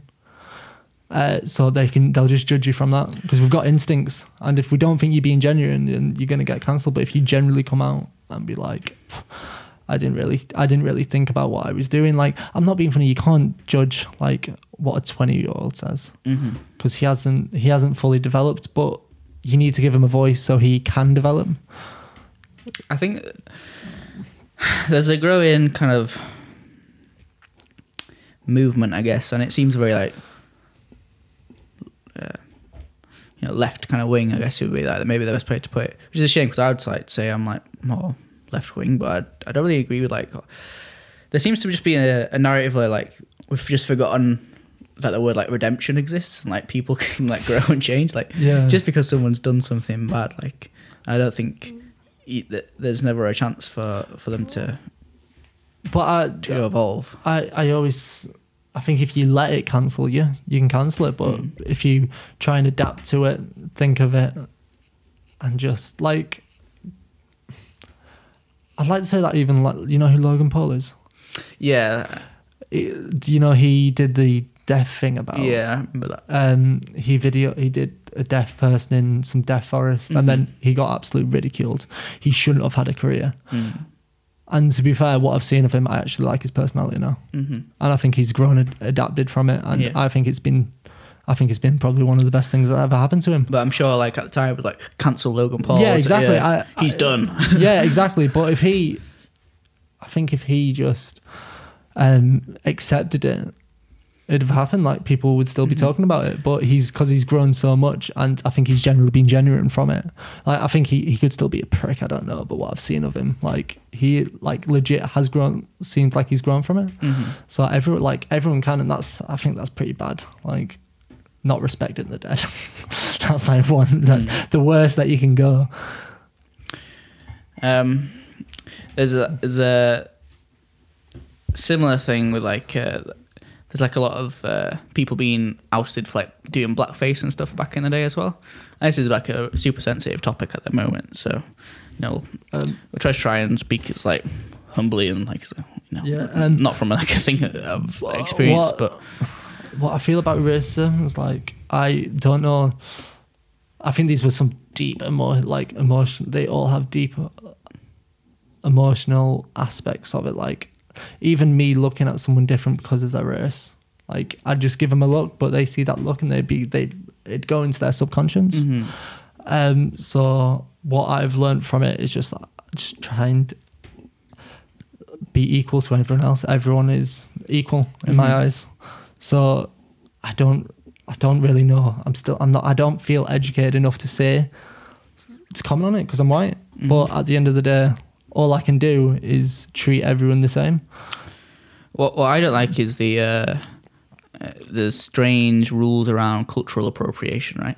So like there are some things in culture that we're like really happy to share, like food and um, music and um, traditions, like. But then there's like other things that you can't touch. Like for instance, earlier in this podcast, I said spirit animal. Yeah. and, and, like that's one of the things that these days like people are uh, get genu- genuinely like oh you can't say that an- anymore because Why not? it's um offensive to like Native Americans like because that's their like religion and culture and like I didn't think anyone really took that serious but I I follow and have followed for many years a, a group of gamers who started a podcast they're like former they're all former uh, IGN employees and they're called Kinda Funny they all live in San Francisco probably like the most like liberal kind of leftist place in the world probably yeah. uh, and they were like like talking seriously about how uh, he this guy said spirit animal and like oh he shouldn't have said that like tweet out oh I'm very sorry like, I'm like it seems like can we not just enjoy other people's cultures as well like I'm not trying to offend anyone I'm like you don't understand yeah, it. yeah. You don't understand what you- you're really saying. So Mm. I think people should try and educate you and make you understand why they find it offensive. Mhm. But, So- but like I mean I'm also like well there should be like a limit to like w- where do we draw the line of what's offensive like do we all have like can I not listen to hip hop music or can I not listen to reggae or like uh, can I not eat um you know food from like can I not eat Indian food because that's not my part of my culture well I guess it is I'm part Indian but yeah. Um, to be fair, I think Indian food's been in it um, Britain long enough. That yeah I'm just trying to like top of my head examples yeah, no, I, Yeah. I, I, I understand, and it's just like I don't, I don't, I don't know the answer. Yeah, I'm like, I mean, I, I, not. I- I don't even know like how like because then people, it's not the problem isn't me. Like you can say anything to me, I'm not really going to get offended. Mm. It's the other, it's other people. How can I deal with other people? Every anything I say, I don't want you to take offense. But if you take offense, how am I meant to know? Mm. How am I meant to know if like saying spiritual animal is gonna offend you? Mm. I'm not being funny. I mean, every, everything that I say, it comes from the best place in my heart. Mhm. So how how are you meant to do that? Is taking away freedom of speech? Yeah, I, I well, the, talking about taking away. Well, let's move away from that because we're not. Like I don't know. I, I don't. Yeah, we probably. don't, But t- talking about taking away freedoms, like this lockdown's been. Well, I'll tell you my, my opinions on it, and you, and you can feel free to Yeah. disagree. Like how I'm, I'm not. It's not a like thing I'm willing to die on. A rock I'm willing to die on. But uh, my my opinion is like we started off. Well, it started off with, like uh, when I was in Australia. The English mentality was like initially like, oh, we're gonna kind of try and build this like herd immunity for a few weeks, and then just before it gets bad, we're gonna do a lockdown um, to try and like stem this curb. In that time, we're gonna try and super build up the NHS so it's like super, you know, it's stronger than it'll ever been to deal with all this kind of stuff. And then, um, then we'll look at you know the next kind of steps, and then that happened. But then once once once that happened, we stayed locked down. The NHS was, um, you know, it, it got built up. Like there was all these like Nighting- Nightingale's hospitals, Yeah. ICU capacities massively increased. Like they did a fucking stellar job. All those people, like Yeah. like, part of the NHS, like, like probably on like an industrial scale of building infrastructure. Probably that's not been seen since probably World War Two kind of levels. So fucking like they did an amazing job in those kind of few weeks. But then we kind of just like, okay, let's just let's all just stay inside now because like people are still getting it. And then we're looking at all the statistics published in like the the um, ONS, the Office of National Statistics stuff, and you see like it, it's not really affecting young people so much. To be honest, it's the people that are dying from it are genu- genuinely uh, generally over the age of sixty five, with nine out of ten of them having some kind of pre pre existing uh, health condition. Bit disingenuous because most pe- most people over sixty five like have either Alzheimer's or, or dementia, which was like the main um, pre existing condition, which I'm not sure if that would have really affected their health in in the case of COVID, but other things like heart it, it was like heart conditions after that obesity and stuff like that and i just felt my opinion, I guess when you get down to it, is like after we built up the infrastructure of the NHS, we're not going to have a vaccine for a long time, and we deal with disease and and you know th- things all the time. Um, j- just taking away people's ability to. Uh, on a on a blanket scale to be with other people and see other people, I think is just like a massive, um, massive takeaway of like our freedoms. Don't get me wrong, like I think people. My opinion is what should have happened is people we should have locked down, built up the NHS. After that, it would been like, right, use your common sense, guys. If you're fucking 60, 68 years old and you've got a lung condition, maybe stay inside. Yeah, but I, I have got to say, a lot of people don't have common sense. Mm. Like, I don't, I don't want to spend speak bad about people, but you do get like you'll have a moment where you just won't use common sense, and then you'll have to pay for it. Mm. It only takes like two seconds to have a car crash and die. Yeah, like I mean, that's a good point. Like, we accept risk Yeah. a lot of the times. Like every time you get in a car, like Yeah, like you're you're accepting certain levels of risk, right? I mean, and that's kind of what you would be doing. It's what you do every fucking day. So, but nothing's gonna change between now and November, right? But I'd expect in November things are largely back to normal. Um, yeah, on like life's got to go on and i think i think the more i think about this the more annoyed i get that um, so much was like forcefully taken away and like i'm not even one of the people that are really fucking affected i didn't have a job at the time because i just came back i like i was like i finished my contract at gb bondi i i was like you know decided to come back here because it's like one of the, the only country that me and Anissa could both go to because we didn't lock our borders down um I- I'm not like very affected by it at all. Like, but there's people with like small businesses and all that kind of stuff that are like really affected It's- and should really be annoyed. It's but, done terrible things for the economy. Yeah. Mm-hmm. I hope they don't go into another lockdown. I'd rather, I'd rather them not go to another lockdown. To be fair, and save the economy. To be fair, because that's what's really gonna it's, it's us. it's like they're half blind though. Like a few like a month ago, it's probably about a month ago now. Well, it was a month ago. That's like start of June when all of like Black Lives uh, Matters were like like really swinging, and like it was all these gatherings of like massive people. On top of that, there was loads of like massive raves, and they were like, "Oh, don't be surprised in two weeks' time or three weeks' time when all this COVID kind of hits these people, and we're all locked down again." I'm like, "W- "Why hasn't it happened yet? Like, where's where's the massive?" Yeah, I think I think the um the cases have gone up, um, but like the deaths are, are consistently going down because the people like, and something I predicted at nearer the start was when I saw when I first saw the Office of National Statistics stuff, I saw that it was like the average age of people that were dying from COVID were higher, were older than the average age of death in the in the UK. Right? I first saw that I was like, whoa, what, like, well, how come I've not heard this on the news? How come it's always just all this fear porn?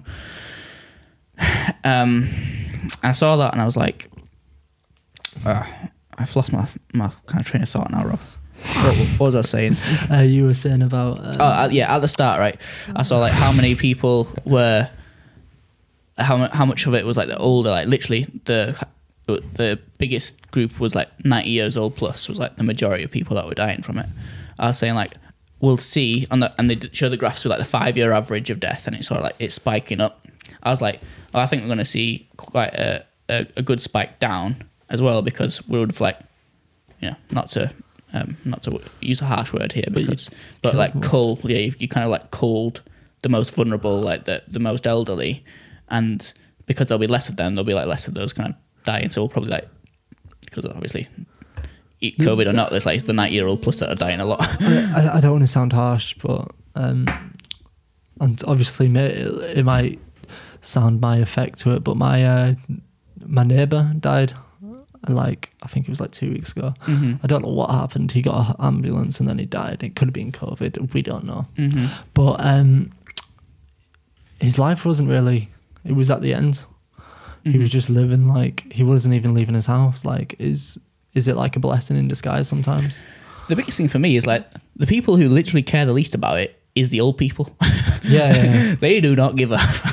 like well, the the ones like like my grandma, for instance, has like a bad respiratory um, condition. She's like she's staying inside and stuff.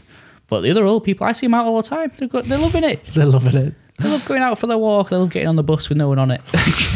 They- they- it's, it's because I think the elderly people have that well, of course, they've got that older mentality. of, Like they've been through a lot in life, and they Yes. don't want some. And I think it's the fact it's like they could just accept death. More, mm. more like they're like, oh well, it's going to come for me anytime. I'd rather I enjoy going to get my paper every day and going for my walk. Yeah. Well, yeah, I don't know. I mean, I'm sure there's probably a point in life where you're just like, fucking hell. I, I definitely know there is some because I've literally heard it from the mouths of a few older, older, more candid people are like, fucking hell, I'm just waiting for death to take me. you know, they joke about it. Um, um, So yeah, they're like, like fuck it. obviously, like- like, you know, I'm not saying we shouldn't care at all because these, I mean, whether you're 90 years old or fucking 20 year old, you know, it's a life your life and someone loves you and someone cares about you. Um, and, it, and it and it's it sucks, you know, for those people that have lost lost people. But I'm I'm just a big, and I know, I know what you're saying uh, about people not having common sense, but I would I would just much rather have had a common sense. And then we'll do. We called it common That's- sense initially, and then survival of the people with common sense, survival of the fittest, kind of. Be the people with the best immune system. hmm But at the end of the day, like if it can, it happens hundred, it happens like every hundred years. Massive a pandemic, a virus would come. Yeah, like the uh, the Spanish uh, flu that's been like talked about a lot, and I didn't really know about much about it before. Apparently, that was like the opposite. Like it attacked a lot of young people with like super that were, were quite healthy. Um, and in that case, I would have been I would have been on the same kind of argument of like, right, if you're 20 years old and healthy, stay inside, mate. If you're, you know, Yeah. if, if the people it doesn't affect, live your lives, wash your hands, take some. No, that's another thing. Like, uh, there's no, it's always just like, it's always um, you know, wash your hands or like do that kind of stuff. It's never like, hey, maybe look at your health, guys. Like, Yeah, if you're obese, like, you know, it's not just big is beautiful anymore. It's like, oh, maybe, maybe like, there's a reason why you only live to forty five Yeah. when you're obese. yeah. Did you see that? Um, what did you say? What? Yeah. Oh, have you? oh, that's nice.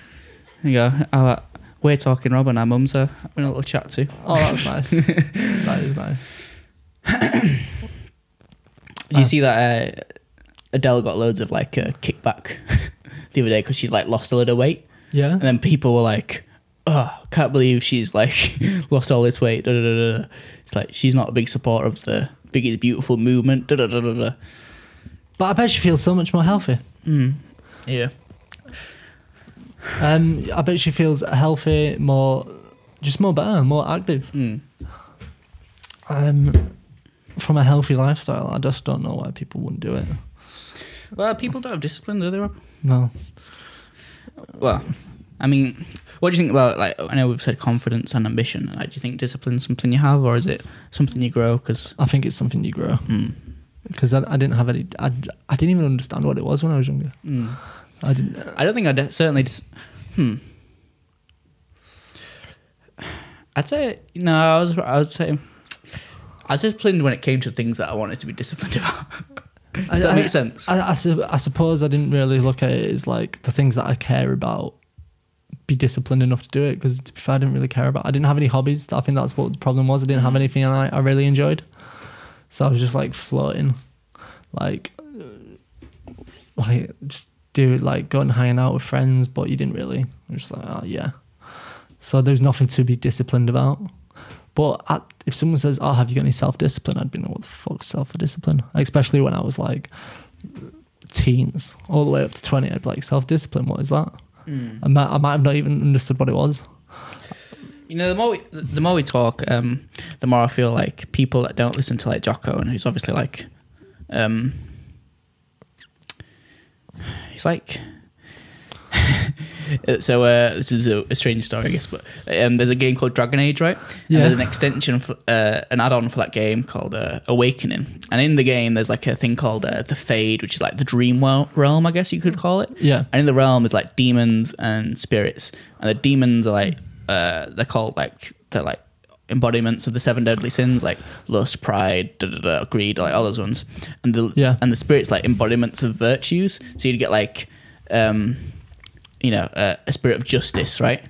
but like the spirit of justice, if it came corrupted, it would become the spirit of vengeance, right? So it'd be like kind of like the the two sides of a coin, like how, um, just like Jocko's always talking about dichotomies, Yeah. like how much of like too much um, leadership can lead to like micromanagement, which is obviously like the bad side of it. So like the same too much justice can lead to like vengeance, for instance. I guess like in my mind, like Jocko's like that spirit of discipline.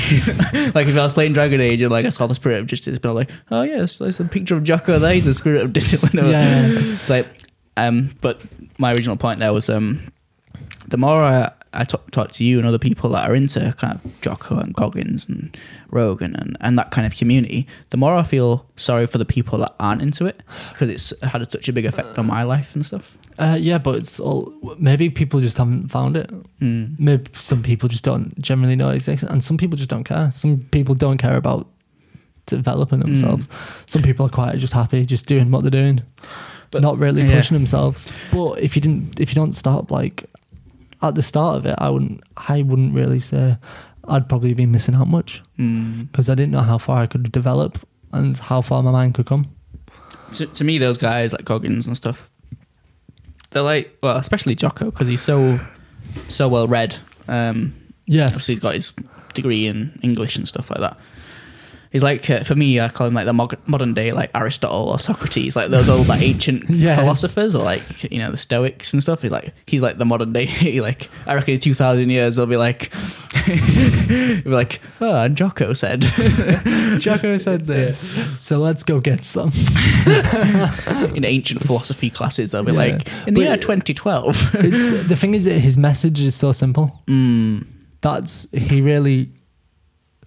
He It's really, like discipline equals freedom, extreme ownership. yeah, exactly. It's just like what's what's so hard to follow. Um, what's so hard to understand is everything in your life is your responsibility. Good, you know, a good thing he does. Yeah, like, yeah. oh, Rob's got an injury. Good. Time to work on his yoga. Time to work on his coding more. Time to, you know. yeah, good. I can't. I can't go out and exercise. Maybe it was. Maybe it was getting in the way of something else. hmm So Yeah, Jocko's like a, a. I'll say this a few times. I think I've learned way more from like podcasts and stuff than I ever did like in school and stuff. yeah, but you weren't. I wasn't interested in school. Like I didn't Mm. even. Like I didn't understand why we were learning about some of the things we were learning about. Mm. So But the education just about like life and stuff like that, or like how to deal like like when you got a disagreement with someone like Jocko's like, oh okay, like empathize, then then um not de-escalate, but um, diminish, right? Empathize and diminish. So like, Rob comes to me, he's like, "Fucking LT, like I'm sick of the fucking rain, like I've not been able to get you know fucking out in the sun and do Yeah. X thing." Like, I'm like, man, yeah, I could just be like, "Shut up, Rob. Why are you complaining about the fucking rain?" man?" like, like, uh, but. Like, but that might be like, oh, T, you don't understand what I'm talking about, my dude. yeah, you don't, you don't get me.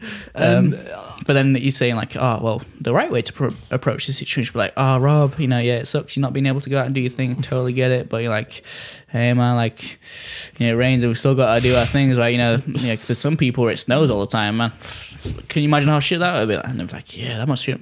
Like, but even that seems so simple, right? When you say it, but like when I remember when I was like listening to say, him say it for the first time, I was like, huh, I guess I've never really thought about how to approach a situation like that, and I can totally see, I can totally think about straight away in my head times where like something like that's happened and I've not dealt with it right. It's caused an argument, or it's like not.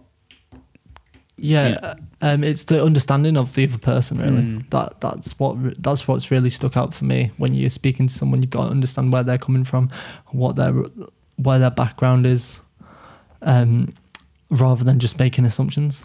So like, oh, I don't like the rain. It's just like, like, well, it rains. Like, I understand where you're coming from. Like, but it rains. You're in that- England. yeah, that's that's a um, a big thing on uh, uh, difficult things again. How it changes your perspective. Like I'm sure right now, especially like because you've just come off the back of doing a difficult thing, like your, your month of doing half marathons, like a lot of other day to day things seem a lot easier because because you're not to run a half marathon every day. Because I'm sure like many times that was like the, the hardest point of your day. Um, Yeah. of it, like the most physically exhausting part. So then your perspective of what is difficult changes, right? So it's the the reason I did that um, 90 kilometer run. I was trying to do the 100 kilometer run. Was like I would just come off the back of like leaving the Marines and like doing a 100 kilometer didn't really. So I was like, oh, you just got to keep running. That's that's all right. And I always find you crave it afterwards. this is like something I'm always battling with because uh, you do crave it. You're right, but it that perspective change. Um, it only lasts. I think you crave it because the, that perspective change only lasts for like a certain amount of time. Yeah. Like after a few months, you'll like start start complaining about you know you being a little bitch again. but like after you've done, you know, after you've done an ultra marathon, right? You don't complain about much for the next few weeks, right? No, no, no, no. But I, I I suppose like my sitting down on a computer for eight hours is quite hard for me. Mhm. Like, because naturally I'm quite active. Mm. So maybe that's even harder for me.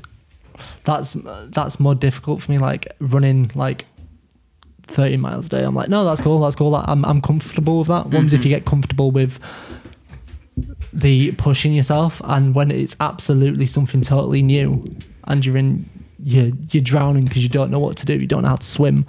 Um, it's it's a different ballgame. It's a different kind of difficult. that's uh i think that takes like a, a real high level of self-awareness again to realize that and it's it's actually one of the reasons that this podcast got started because i was like i was guess i was i was really nervous to talk into a microphone and put like my thoughts out there because it, you'll know this in like in like real life like i'm just kind of quite quite a quiet person and Yes. and I'd, I'd like Yeah. to listen more than I I don't know. You've really. got opinions.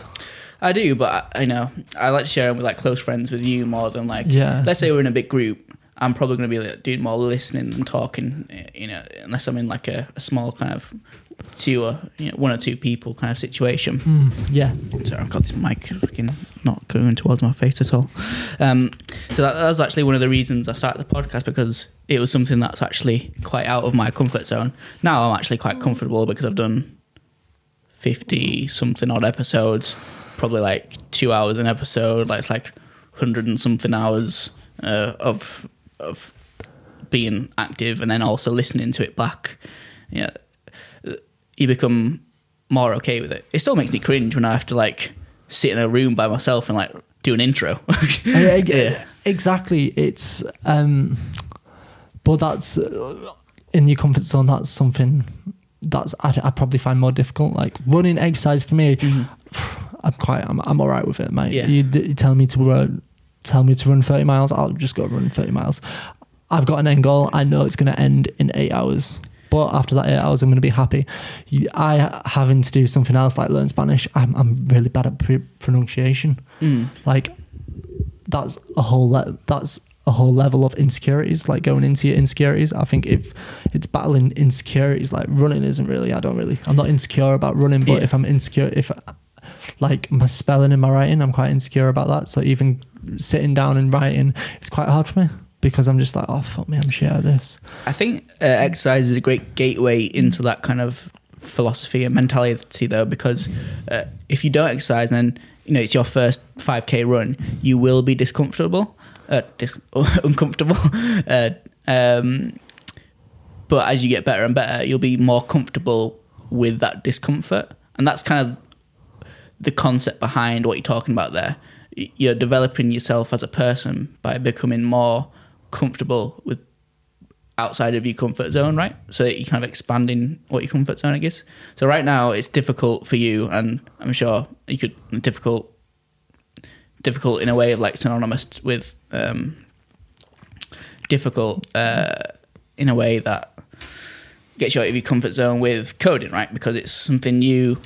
You know, when you started, something new, and you know, it's i big, didn't know anything about it and Yeah. it's just like it's just hard like I, the problem solving like if you you could be sat at a computer for two hours and you don't know what you're doing like i've got no i've got nothing to guide me Mhm. and i've got to sort out this problem which i don't i might not even sort out You know, what I think would be really valuable that I've never even thought of before till just now is like really kind of just ha- taking like a an hour to yourself, going on a walk or something, and deep dive and just try and think about the things that you're uncomfortable with, like. Uh, I always feel to do that you should do it with someone. Really? Ob- obviously, it's um, you're showing a lot of your um, insecurities to people, Mm. but I don't really, I don't really mind that. It's like it's my insecurities. Like if Mhm. you can try and exploit it, I don't, Well- I don't really care. yeah. But with you get the perspective of somewhere else, and they could say something that makes you think of it in a different light. Mhm. You're not really going to change your way of thinking if you just keep speaking to yourself over and over. I, I do think you need other people to grow. Uh, like I think you are uh, me ages ago is like, do you believe of free will? Like you, of free thoughts? Mm. Like, or do you think you are everything around yourself? And I do think you are what the people that you're around. the Like, product of your kind of uh, situations. yeah, exactly. Yeah, there's something I was thinking about uh, uh, for a long time, and, and still I like to dwell on it because it's a nice philosophical kind of topic.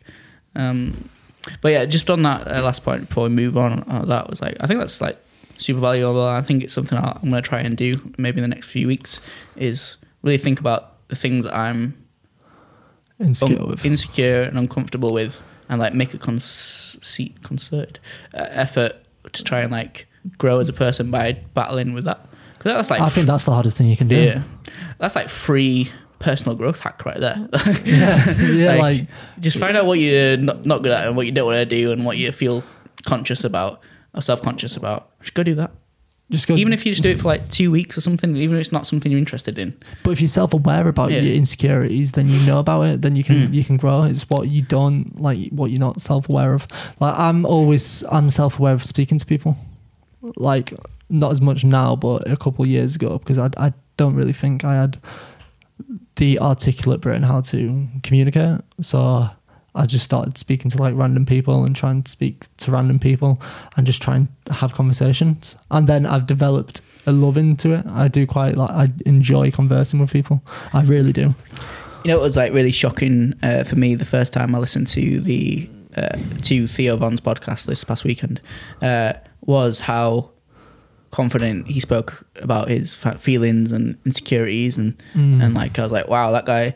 Because even though he was like telling you things like like at the time I was like, I would never dare like utter those things to like my best friend, let alone like, Yeah, just like, come out like, you know oh. however many probably like you know half a million people or something. Um, and it, and it was like uh, even though he was telling me like these things that I'm things I'm sure he's like embarrassed about like. Uh, but you didn't. You weren't. f- You didn't feel embarrassed for him. You just thought, "Wow, that guy's like super confident Yeah, to openly talk about those kind of things." But I don't think anyone really would exploit your um, insecurities. I, I don't I don't see how they could if you yourself like they're not they're a real dick if they do that and you just don't want to spend your time with them if they do that so just leave like don't Well, that's the kind of the the veil, isn't it? Like you don't want to talk about things because you're scared of being embarrassed and um, uh, and you think people will like uh, make fun of you or exploit you in some way if you talk about those kind of things. But um, I think for for the most part, you're right. I think for m- people um, are quite they want to help you and they want to yeah and it's it's actually getting out to talk about your insecurity you're not gonna it's not gonna you're not gonna you're not gonna develop yourself in your insecurities if you just don't talk about it you need to be open with it and then you'll hopefully find a way you can deal with it. Open with it, but also be active about doing something about it. absolutely. I don't like those people who are like, "Oh, I'm depressed," and like, like, when was the last time you went outside? never. I'm i don't do that shit.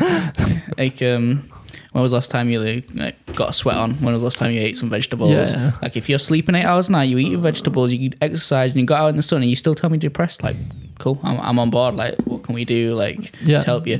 But just do unless- your basic shit that Yeah. get some dopamine in yeah, get know, have a goal, do something difficult, have a goal, get better at that's something. that's how exercise is so good at it because Mhm. it's so easy. Mhm. It's so easy. You can do it. There's, uh, there's someone for everything in exercise because it's so vast. Mhm. Even if you don't, if you like an individual sport, try tennis. you want something with a group, try football, non-contact. Try football. If you want something a bit contact, try jujitsu. Yeah, but those people, there's a. I guess they annoy me, but I also feel sorry for them at the same time as well. Just like, uh, I, I think that's like a, a real like that's the real epidemic here. Fucking twenty, you know, fucking sixteen to twenty-eight year olds that are like, I'm depressed. I don't know They- what I'm doing. I. I honestly feel that they Yeah. lack they lack meaning in their life and Yeah. purpose. I think if you if you can find some purpose in your life, it's worth living. Mhm. But you need to find that purpose. Like it, it's not gonna it's not gonna fucking smack you in the face. You're gonna wake up one day and be like, "This is my fucking purpose." It's- It- it's it's, those- something you develop. It's those like rich kids. It's called like amph- affluenza, isn't it? Like I, I don't know. um, basically like they're affluent and they just don't know what because like the parents are super successful. Everything's kind of been handed to them, and they like don't really know what they want to do with their lives. So then they go traveling and I'm like I'm gonna go find myself. And like that's that's the most annoying thing as well. Like, no, you're not, mate. You're gonna go traveling. You're gonna go partying. You're not gonna find anything. They could like what if they go in a boat, and start fishing, like fuck, I like that sea. that's not what they're doing though. They they go into crabby fucking Yeah, that's that's the one thing I do find like uh, when I went traveling in New Zealand, it's like they just get drunk every night, and I'm like, you don't know anything about. You've got a nice mountain, you can hike You've up there. you've not learned anything. I was saying this to You haven't got out of the bar. like you haven't, you haven't seen shit. I was You've been saying this- drunk for two days. Yeah, I was saying this to uh, Camille the other day. We were on a walk, and uh, I was saying like uh, what we thought of like university and stuff. And like, there's an argument that um, university is is more for like the people you meet, and you know, people meeting like-minded people, people outside of your kind of um, usual like outside your bubble, like you were talking about earlier. Um, developing as like a person outside of like home and stuff like that. I'm like, cool. Right, I, I, I understand that argument. I, I actually agree with the argument. I think that's like probably one of the best bits about universities. However, don't pay nine thousand pounds a year to do that, mate. Give me, you know, my sister left left uni. I think she said with like something around fifty grand of debt, right? Give me twenty five thousand pounds.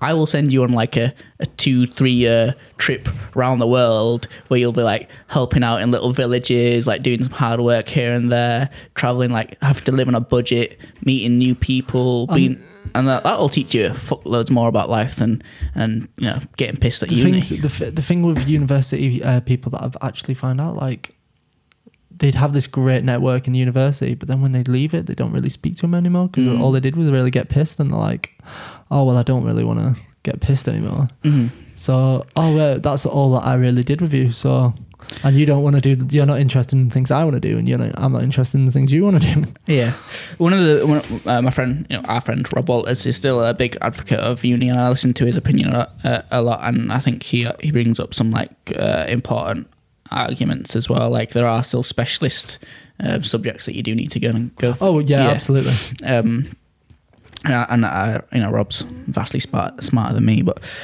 uh, another, um, uh, someone, one of our friends that I'm like, But- I hold high on a pedestal is uh, Sam Raha because Yeah. uh, he's doing like the similar thing you're doing. Where, he- but he also went went to uni and like kind of. I guess mugged off his degree after he kind of finished, and I was like, "I know what, I'm just gonna start this kind of whole new thing and, and learn that." And that's what he, the, co- the coding stuff. And he he left his job and, and treated learning to code like a job. And now he's working in like the same office Rob is in, um, doing cool stuff. I, I, It's sort of like an amazing success story that I think. Oh, absolutely. He's an inspiration, and it's just he had the he had the courage to do it, which it takes a lot. Oh, absolutely. Like to leave a job, like, it's like it was a decent job, I think. Yeah, and it's just like that's what the world really have told you to do. It's like, oh, you've got a job, good job after uni, Mm, brilliant. Have a baby, yeah, get, Get a relationship, have a get a baby, house. get a house. Don't quit your job. What are you doing? this is what you've done for the past year. This is what you've done every year. Uh, to work upon like education is for you to get that job, which I don't really, I don't really want a job. I want to have, I, want, I do want to have a business, Mm. and I think I'll learn more about life running the business. Let's say you didn't need any kind of. Let's just. I'm not saying you're a millionaire, right, or like a multi-millionaire. Um, I'm just saying like, uh, whatever you want to do in life, like you can do it. let's just forget money exists for a moment. Um, what what what would you be doing? Let's say you know.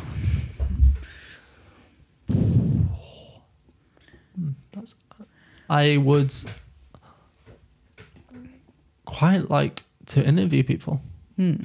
and speak w- with random people and try and understand their way of life. I definitely uh, cycle around the world and um, go into each culture and write, make a book on their um, uh, their cuisine really, and a dish, a story dish of their cuisine, which I do want to, which I will do because that is doable. I don't need money to do that. All I need is myself. So that is something I want to do. That is a really big dream of mine to create a book of uh, different dishes, like a world recipe book that I've Mm. gone, I've made with the people. Yeah, that's, that's amazing. I, I want to uh, before we close this out, we should uh, talk about that. Um, but let same question, but less so on big. That's like a big, like uh, so big. You know, It's bigger that's, that's a big like maybe like a two year, three year kind of like committed like travel thing. yeah. But let's just say, let's say you've done that. Um, what what do you see yourself just doing? Like, what would you just day to day or week to week, month to month? What do you think? What would you see yourself doing? I'm not really sure what I'd do. I, I don't know. I, I, I can't tell Mm. you. I, I don't know that yet. And you know what? I think it'll always change. I Mm. don't think I'll I'll settle for something. Yeah, I, I- that's Especially my personality now. I just can't. I think I just always go on something else. That's an important point as well. Like sometimes you forget, like you think whatever you want now is still going to be the same things you want in five years or the same things you want t- tomorrow. Like one of the things I, I struggled with uh, with leaving the Marines was even though it was a short kind of two year period I was in there, the person that went in there was like die hard, like. You can, like, I don't even have the words to describe how much like there wasn't even the po- chance possibility of leaving before I like passed out of training. Right, like it was like in the completely different realms of existence. Like there was nothing that was going to make me to quit. Right, Yeah. but the person that left left two years later was a very different person. Like he had seen like like uh, uh, I guess I'm using a third person perspective there, maybe uh, unconsciously there for a- for a moment because I'm not that person again. Like it's two years after that point. But that person had uh, had experienced different things and, and and his goals had changed and what he wanted out of life had changed and his, his I- he had changed essentially Yes. and you've got to, got to be open to that, don't you? Like, I think that's a really good point you brought up. Like, uh, you could answer that question now and say, "Oh, T, this is what I'd be doing. I'd be on the beach, fucking carving coconuts." um, but that would probably change me. Maybe as soon as you did it for two months, you'd Absolutely. be like, happens if I do uh, when I do the um, the book, and then something will happen along the journey? I'll be like, shit, I want to do this. mm, Um, I do want to make so I can uh, remote work remotely, so I can open up my laptop, mm, and that's where I'd work. That's what I, I'm doing with the programming. That's so I can fund this expense. mm. Uh, so, so yeah, let's just like make this whole topic like. Uh, so you have an idea of to cycle around the world. yeah, you want to write and talk to people on the way to make uh, a cool book yeah, where it's kind of focused on the intrinsic links between culture and food and, and how people and that kind of relationship and you want to develop the stories that no doubt will arise you know fucking yeah. I want to make. Yeah. I, I want to have a relationship with them Mhm. and understand where they're coming from in their life Mhm. and understand who they are. so uh, i guess there's a lot to unpack there um, why Why not? Sounds cool as fuck. it is like Um, but uh, you know what was the catalyst for this to start like it's a pretty ambitious pursuit Um, I think it was to better understand the world Mm. and the world that I've been born into. Was that something that maybe came about once you had left? Like I know you said once you'd left Leeds, like you like and you went to like Spain and France and stuff. Was it? Did it maybe the seed of the idea get planted then? Or? It, it, it generally could have. I don't know where it got planted, but Mm. it's um, when I started cycling. I, I had like cycled to Leeds. I cycled to like um, Durham. Uh, and I could then I was like I could I could generally do this and people do Mm. do it. I could cy- cycle across Europe and I was like why don't I just cycle to like New Zealand and go through all Asia and make a cookbook because I love I love cooking but I don't like working in a restaurant because it's repetitive. Mm. I don't want to own my own restaurant because it's something that I don't want to do. Mhm. I don't want to take my chefing ability there. But I liked and I like to learn about people and different uh, and just learn who they are and what are their aspects in life. Mm. Yeah, sim- similar. Yes, uh, like you say, uh, to doing doing this podcast where I just like to, Exactly. you know, it's I, I'm not interviewing for the most part. I'd say, well, I don't know. I find them just as interesting as like the people I listen to on like Joe Rogan and stuff like that. Like they're not like the famous people, but I certainly No, find but them as interesting. Not everything. Not if you're not famous, it doesn't mean you're not interesting. Mm. Um, I think you're probably more. Inter- I think some normal people are more interesting than celebrities. Oh yeah, definitely. I just like listening to people's thoughts and things because I like it's, it's happened a lot in this podcast earlier. I like have a thought and I'm like, huh, what do you think about this? Because I'm not sure what I think yet, and it'd be Yeah, exactly. It's just like it opens your mind. Yeah, I'd be to interesting it. to hear what you think about this. um, it's just you just grow you just get the seeds from all your relationships and Mm. you would grow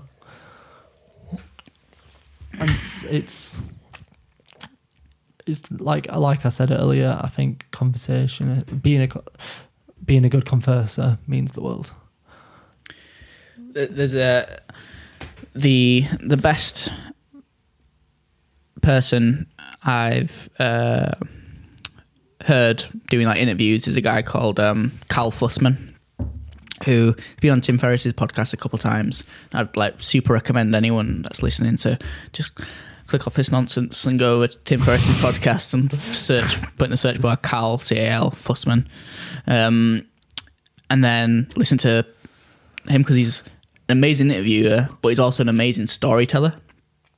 And like he's just had those kind of crazy experiences, like interviewing like these big name celebrities and and like you know political leaders and hundreds and hundreds of amazing people. And uh, through that, like coming back to a much earlier point, like his stories, like influence uh, his his pod. He, Cal has a podcast as well called Big Questions, and it's like questions are based in people's stories that he's got from being such a good communicator with people. For instance, I'll tell you a quick story he tells. Um, he was interviewing, uh, fuck, I think it was Jay Z, right? Oh, was it Jay? oh is this on Netflix No, it's just a podcast. because there's this interviewer uh, on Netflix and he interviews like a so much diverse Really? um, a diverse number of people, and from rappers to politicians to just normal people, hmm and he's just a great interviewer. I, I can't remember his name, he- but he he was amazing. Mm. Oh, but well, carry on. I interrupted you. So he tells the story of, I want to say Jay Z, but I'm not 100. percent I'll just use. I'm sure. It, I'm sure it applies to a lot of you know. I'm sure it probably applied to Jay Z as well. He says like, um, uh, what he's talking to him and he ends up asking him how long he's worked on a passion project, and he's like, I've sp- stayed up for three days in a row working on passion projects, and he's like, okay, cool. So he's got that interview in the bag, and then um, he's doing a talk at a conference and about the importance of questions. And these two girls have come up to him and, and they've got a great business, but they're really struggling to find to hire people that um, will suit the role they need. And like they're going through like loads of stuff that are just like they seem good on paper and like they interview well, but they're just like when it comes to the actual role, they're not doing it. So so they're asking him like, what kind of questions can we ask to try and get like the right person through the door? And he's thinking, he's like, I'll tell him the Jay Z story, man. Like, like say like, uh, you know, uh, Jay Z works. You know, when he's passionate about something, he'll stay up for three days in a row. Uh, you know, working on a passion project. How long have you stayed up working on a passion project before? And that's I, like- I value I value my sleep. Yeah. well, well, that's that's the thing. You might get if depends on the. I mean, for these for these people, I guess they were looking for like a, um, maybe a more artistic kind of Yeah. like, uh, that that kind of person that would be like just obsessive about Yeah, something. yeah. and then for maybe for like other people, you need like someone more analytical, and you're like you'd ask you tell them a different story of like, oh, um, So my friend Rob was disciplined for 30 days in a row, like never missing a half marathon a day. Tell me about a time when when you have shown like incredible discipline and stuff like that. Oh, oh yeah, fair enough. Yeah. Stories, I think my, my whole point there was just like the stories empower and frame questions to make them like to make them like twice or three times more powerful. And that's Yeah. something like I'm trying to learn about because when I ask people questions on the podcast here, I could try and implement some of that stuff to get cool conversations to learn Yeah. more about people. It's it all and it opens it up to a whole conversation. You can't. You're a shit interviewer if you get yes and no answers. Ugh, man. Yeah, that's something. It's like the Billy basics of like when I was like learning to try to be a decent interviewer, you- Yeah. asking these kind of open-ended questions and trying not to lead people into Yeah. um, and let it again like those little things like letting the silence work and it's a Yeah. lot. lot It's- it's, it's a lot to learn. Absolutely. So it's, It's a lot like jiu-jitsu. Um, Man, when are we gonna get you started in jiu-jitsu? I, I, I do. I I happily do. There's this, like amazing gyms in Manchester. There's one called SBG. It's like one of the best. uh, SG, SPG. yeah, straight blast gyms, Manchester. Oh, I like- thought it was have you David Goggins' uh, book. His instructor was called SPG. oh yeah, he is. um, uh, yeah, I mean it's quite a hardcore like uh, MMA gym, I think, but uh, they like got some seriously good jiu-jitsu guys there. Yeah, but anyway, yeah, we'll have to rope you into some jiu-jitsu. I've been keeping you for just over two hours now. And yeah, you got shit to do. I don't. I really have shit to do. I'm gonna learn some more After Effects probably. nice. Well, you should come down to Joe's, but I don't know how many people he wants yeah, with I- COVID. I, I was. I mean, I was just there the other day, like for a barbecue like, last week or something. So, although he disappeared really quick, but hey, ho. I don't. I, I don't know what's happening with Joe. well, we can find out We can find out. report back. Send him our best. Right, Robert. Um, Sounds. as Maybe you always, should edit that out. Joe listening to this podcast like, what the fuck they on? I, I don't think Joe's gonna get two hours and four minutes deep into this podcast. How many monthly listeners do you get?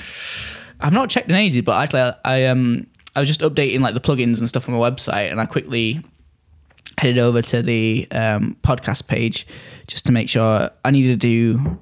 I realized on my website I had like the embedded player only went up to 50 episodes. Like when I was making my website, I guess I just picked 50 episodes because I was probably on like 30 episodes at the time. I was like, ah, 50 episodes, that's ages ago. Yeah. So I, I was on my website updating stuff, and I was like, just making sure everything works. I've flipped through. I was like, huh, how come it's not showing like the first eight podcasts? And I was like, oh, I need to change the embed player to um, show more podcasts. Right. So I go over to Podbean.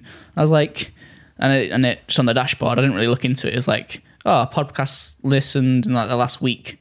And bear in mind, I've not put a podcast out in for like a few months now. Yeah, it's yeah, like, absolutely. oh, you've had like 20, 30 les- listens in the last week. I'm like, who? who is listening to some random podcast I put out two years ago, like from Lewis? So you know, I'm like, but it seems to get like a good amount of listens, like even when I'm not putting stuff out. So yeah, I, don't really look into the analytics too much. But what I do want to start doing is um, advertising it a bit more, bit more, just to get like uh, a bit more reach because because I've not got like many reviews and stuff on iTunes uh, and stuff like that. It's hard to get like a lot of org- organic reach.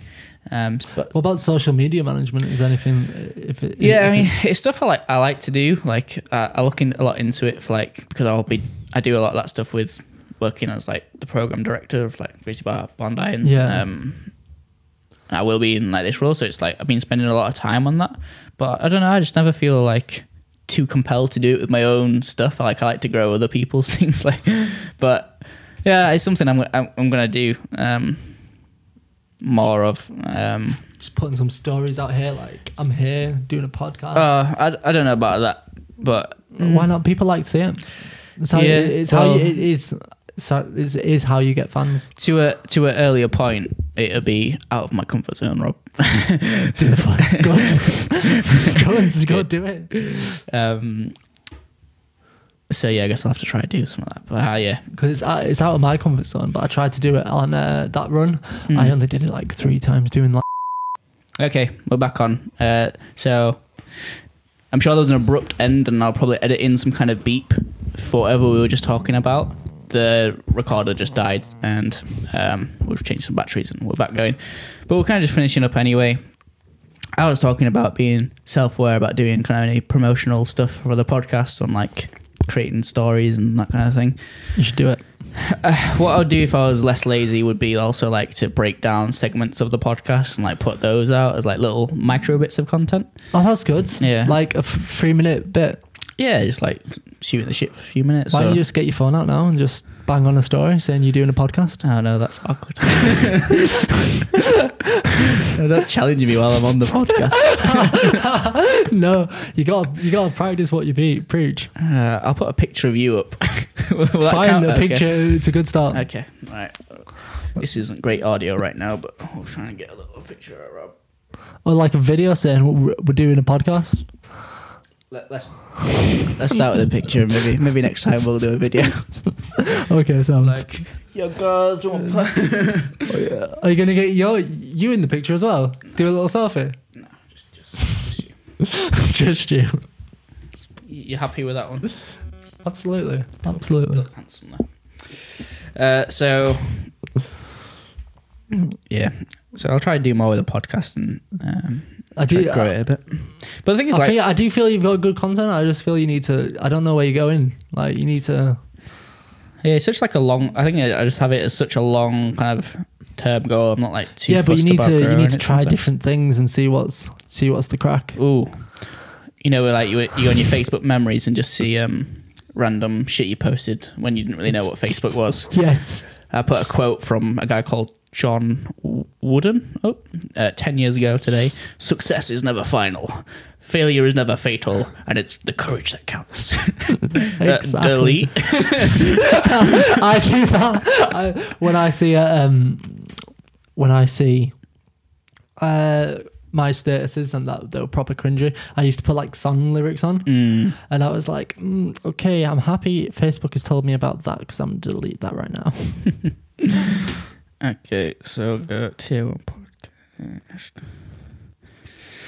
Uh, well, well, well, let's close this up and I'll post that Sweet. picture because um, I'm sure people are getting annoyed by listening to us close this podcast for 15 Okay, let's minutes. close it then. Rob, uh, thank you very much for Been a pleasure. coming over to Leeds, spending the time with me. Thank you very much for all the amazing things you do that inspire me, and I'm sure many other people. Uh, keep getting after it. Go get some. Get some, stay hard. You know, you reminded me of actually it was uh, Cameron Hanes, who was uh, you know is the uh, guy that's like keep hammering. He ju- he runs like a marathon a day. I don't know who he is. Uh, he just uh, he's like a ultra runner and bow hunter. That's on Rogan's podcast a lot. But he, he'll often run like a marathon a day. But he's like super cool because he's like he still works like a nine to five kind of job, has kids, like he, that he looks after. Do you think like Rogan like meets random people like do shit like that? And he's like, yes, come on my podcast. I'm not famous. I don't care. You are interesting. Yeah, I think I think probably so. I think he's probably so inundated with people requesting to come on his podcast. Like he's always got like big names to come on Yeah. anyway. But yeah, Yeah, but like people like Theo Von, like yeah, I think uh, like just from the comedy store. yeah, Like I, I can just imagine eh, you getting to know Joe at like a comedy store, Mhm. and then he'd be like, "Oh shit, you're funny. Come on, like a podcast. I like you." Yeah, I- well, I think that's that's like a lot of the people that we now know. Like if you go back to those early days of his podcast, like when he had like let's say Bert Kreischer on or something, like Yeah. Bert wasn't like massively famous, but like he'd still have him on. I think I think he's still got that that mentality, you know. Yeah. like if you're interested, he'll talk to you. Yeah. But it's like I think there was some lady here on about who was like a climate. I'm, I'm like just like 20 minutes in, so I'm still like getting the gist of what she's about. Yeah, it was like fraudulent science stuff, like when scientists come in and like try and discredit um, uh, climate change and stuff Yeah. like that. You know, I I never heard of her. Most people have never heard of her, but he thinks she's cool, so I don't know. Um, That's But- something that you've got to do. Always have interesting people that you find Yeah. interesting. uh, yeah, Rob. Sound. As always, good to It's a see you. pleasure. And Peace. goodbye.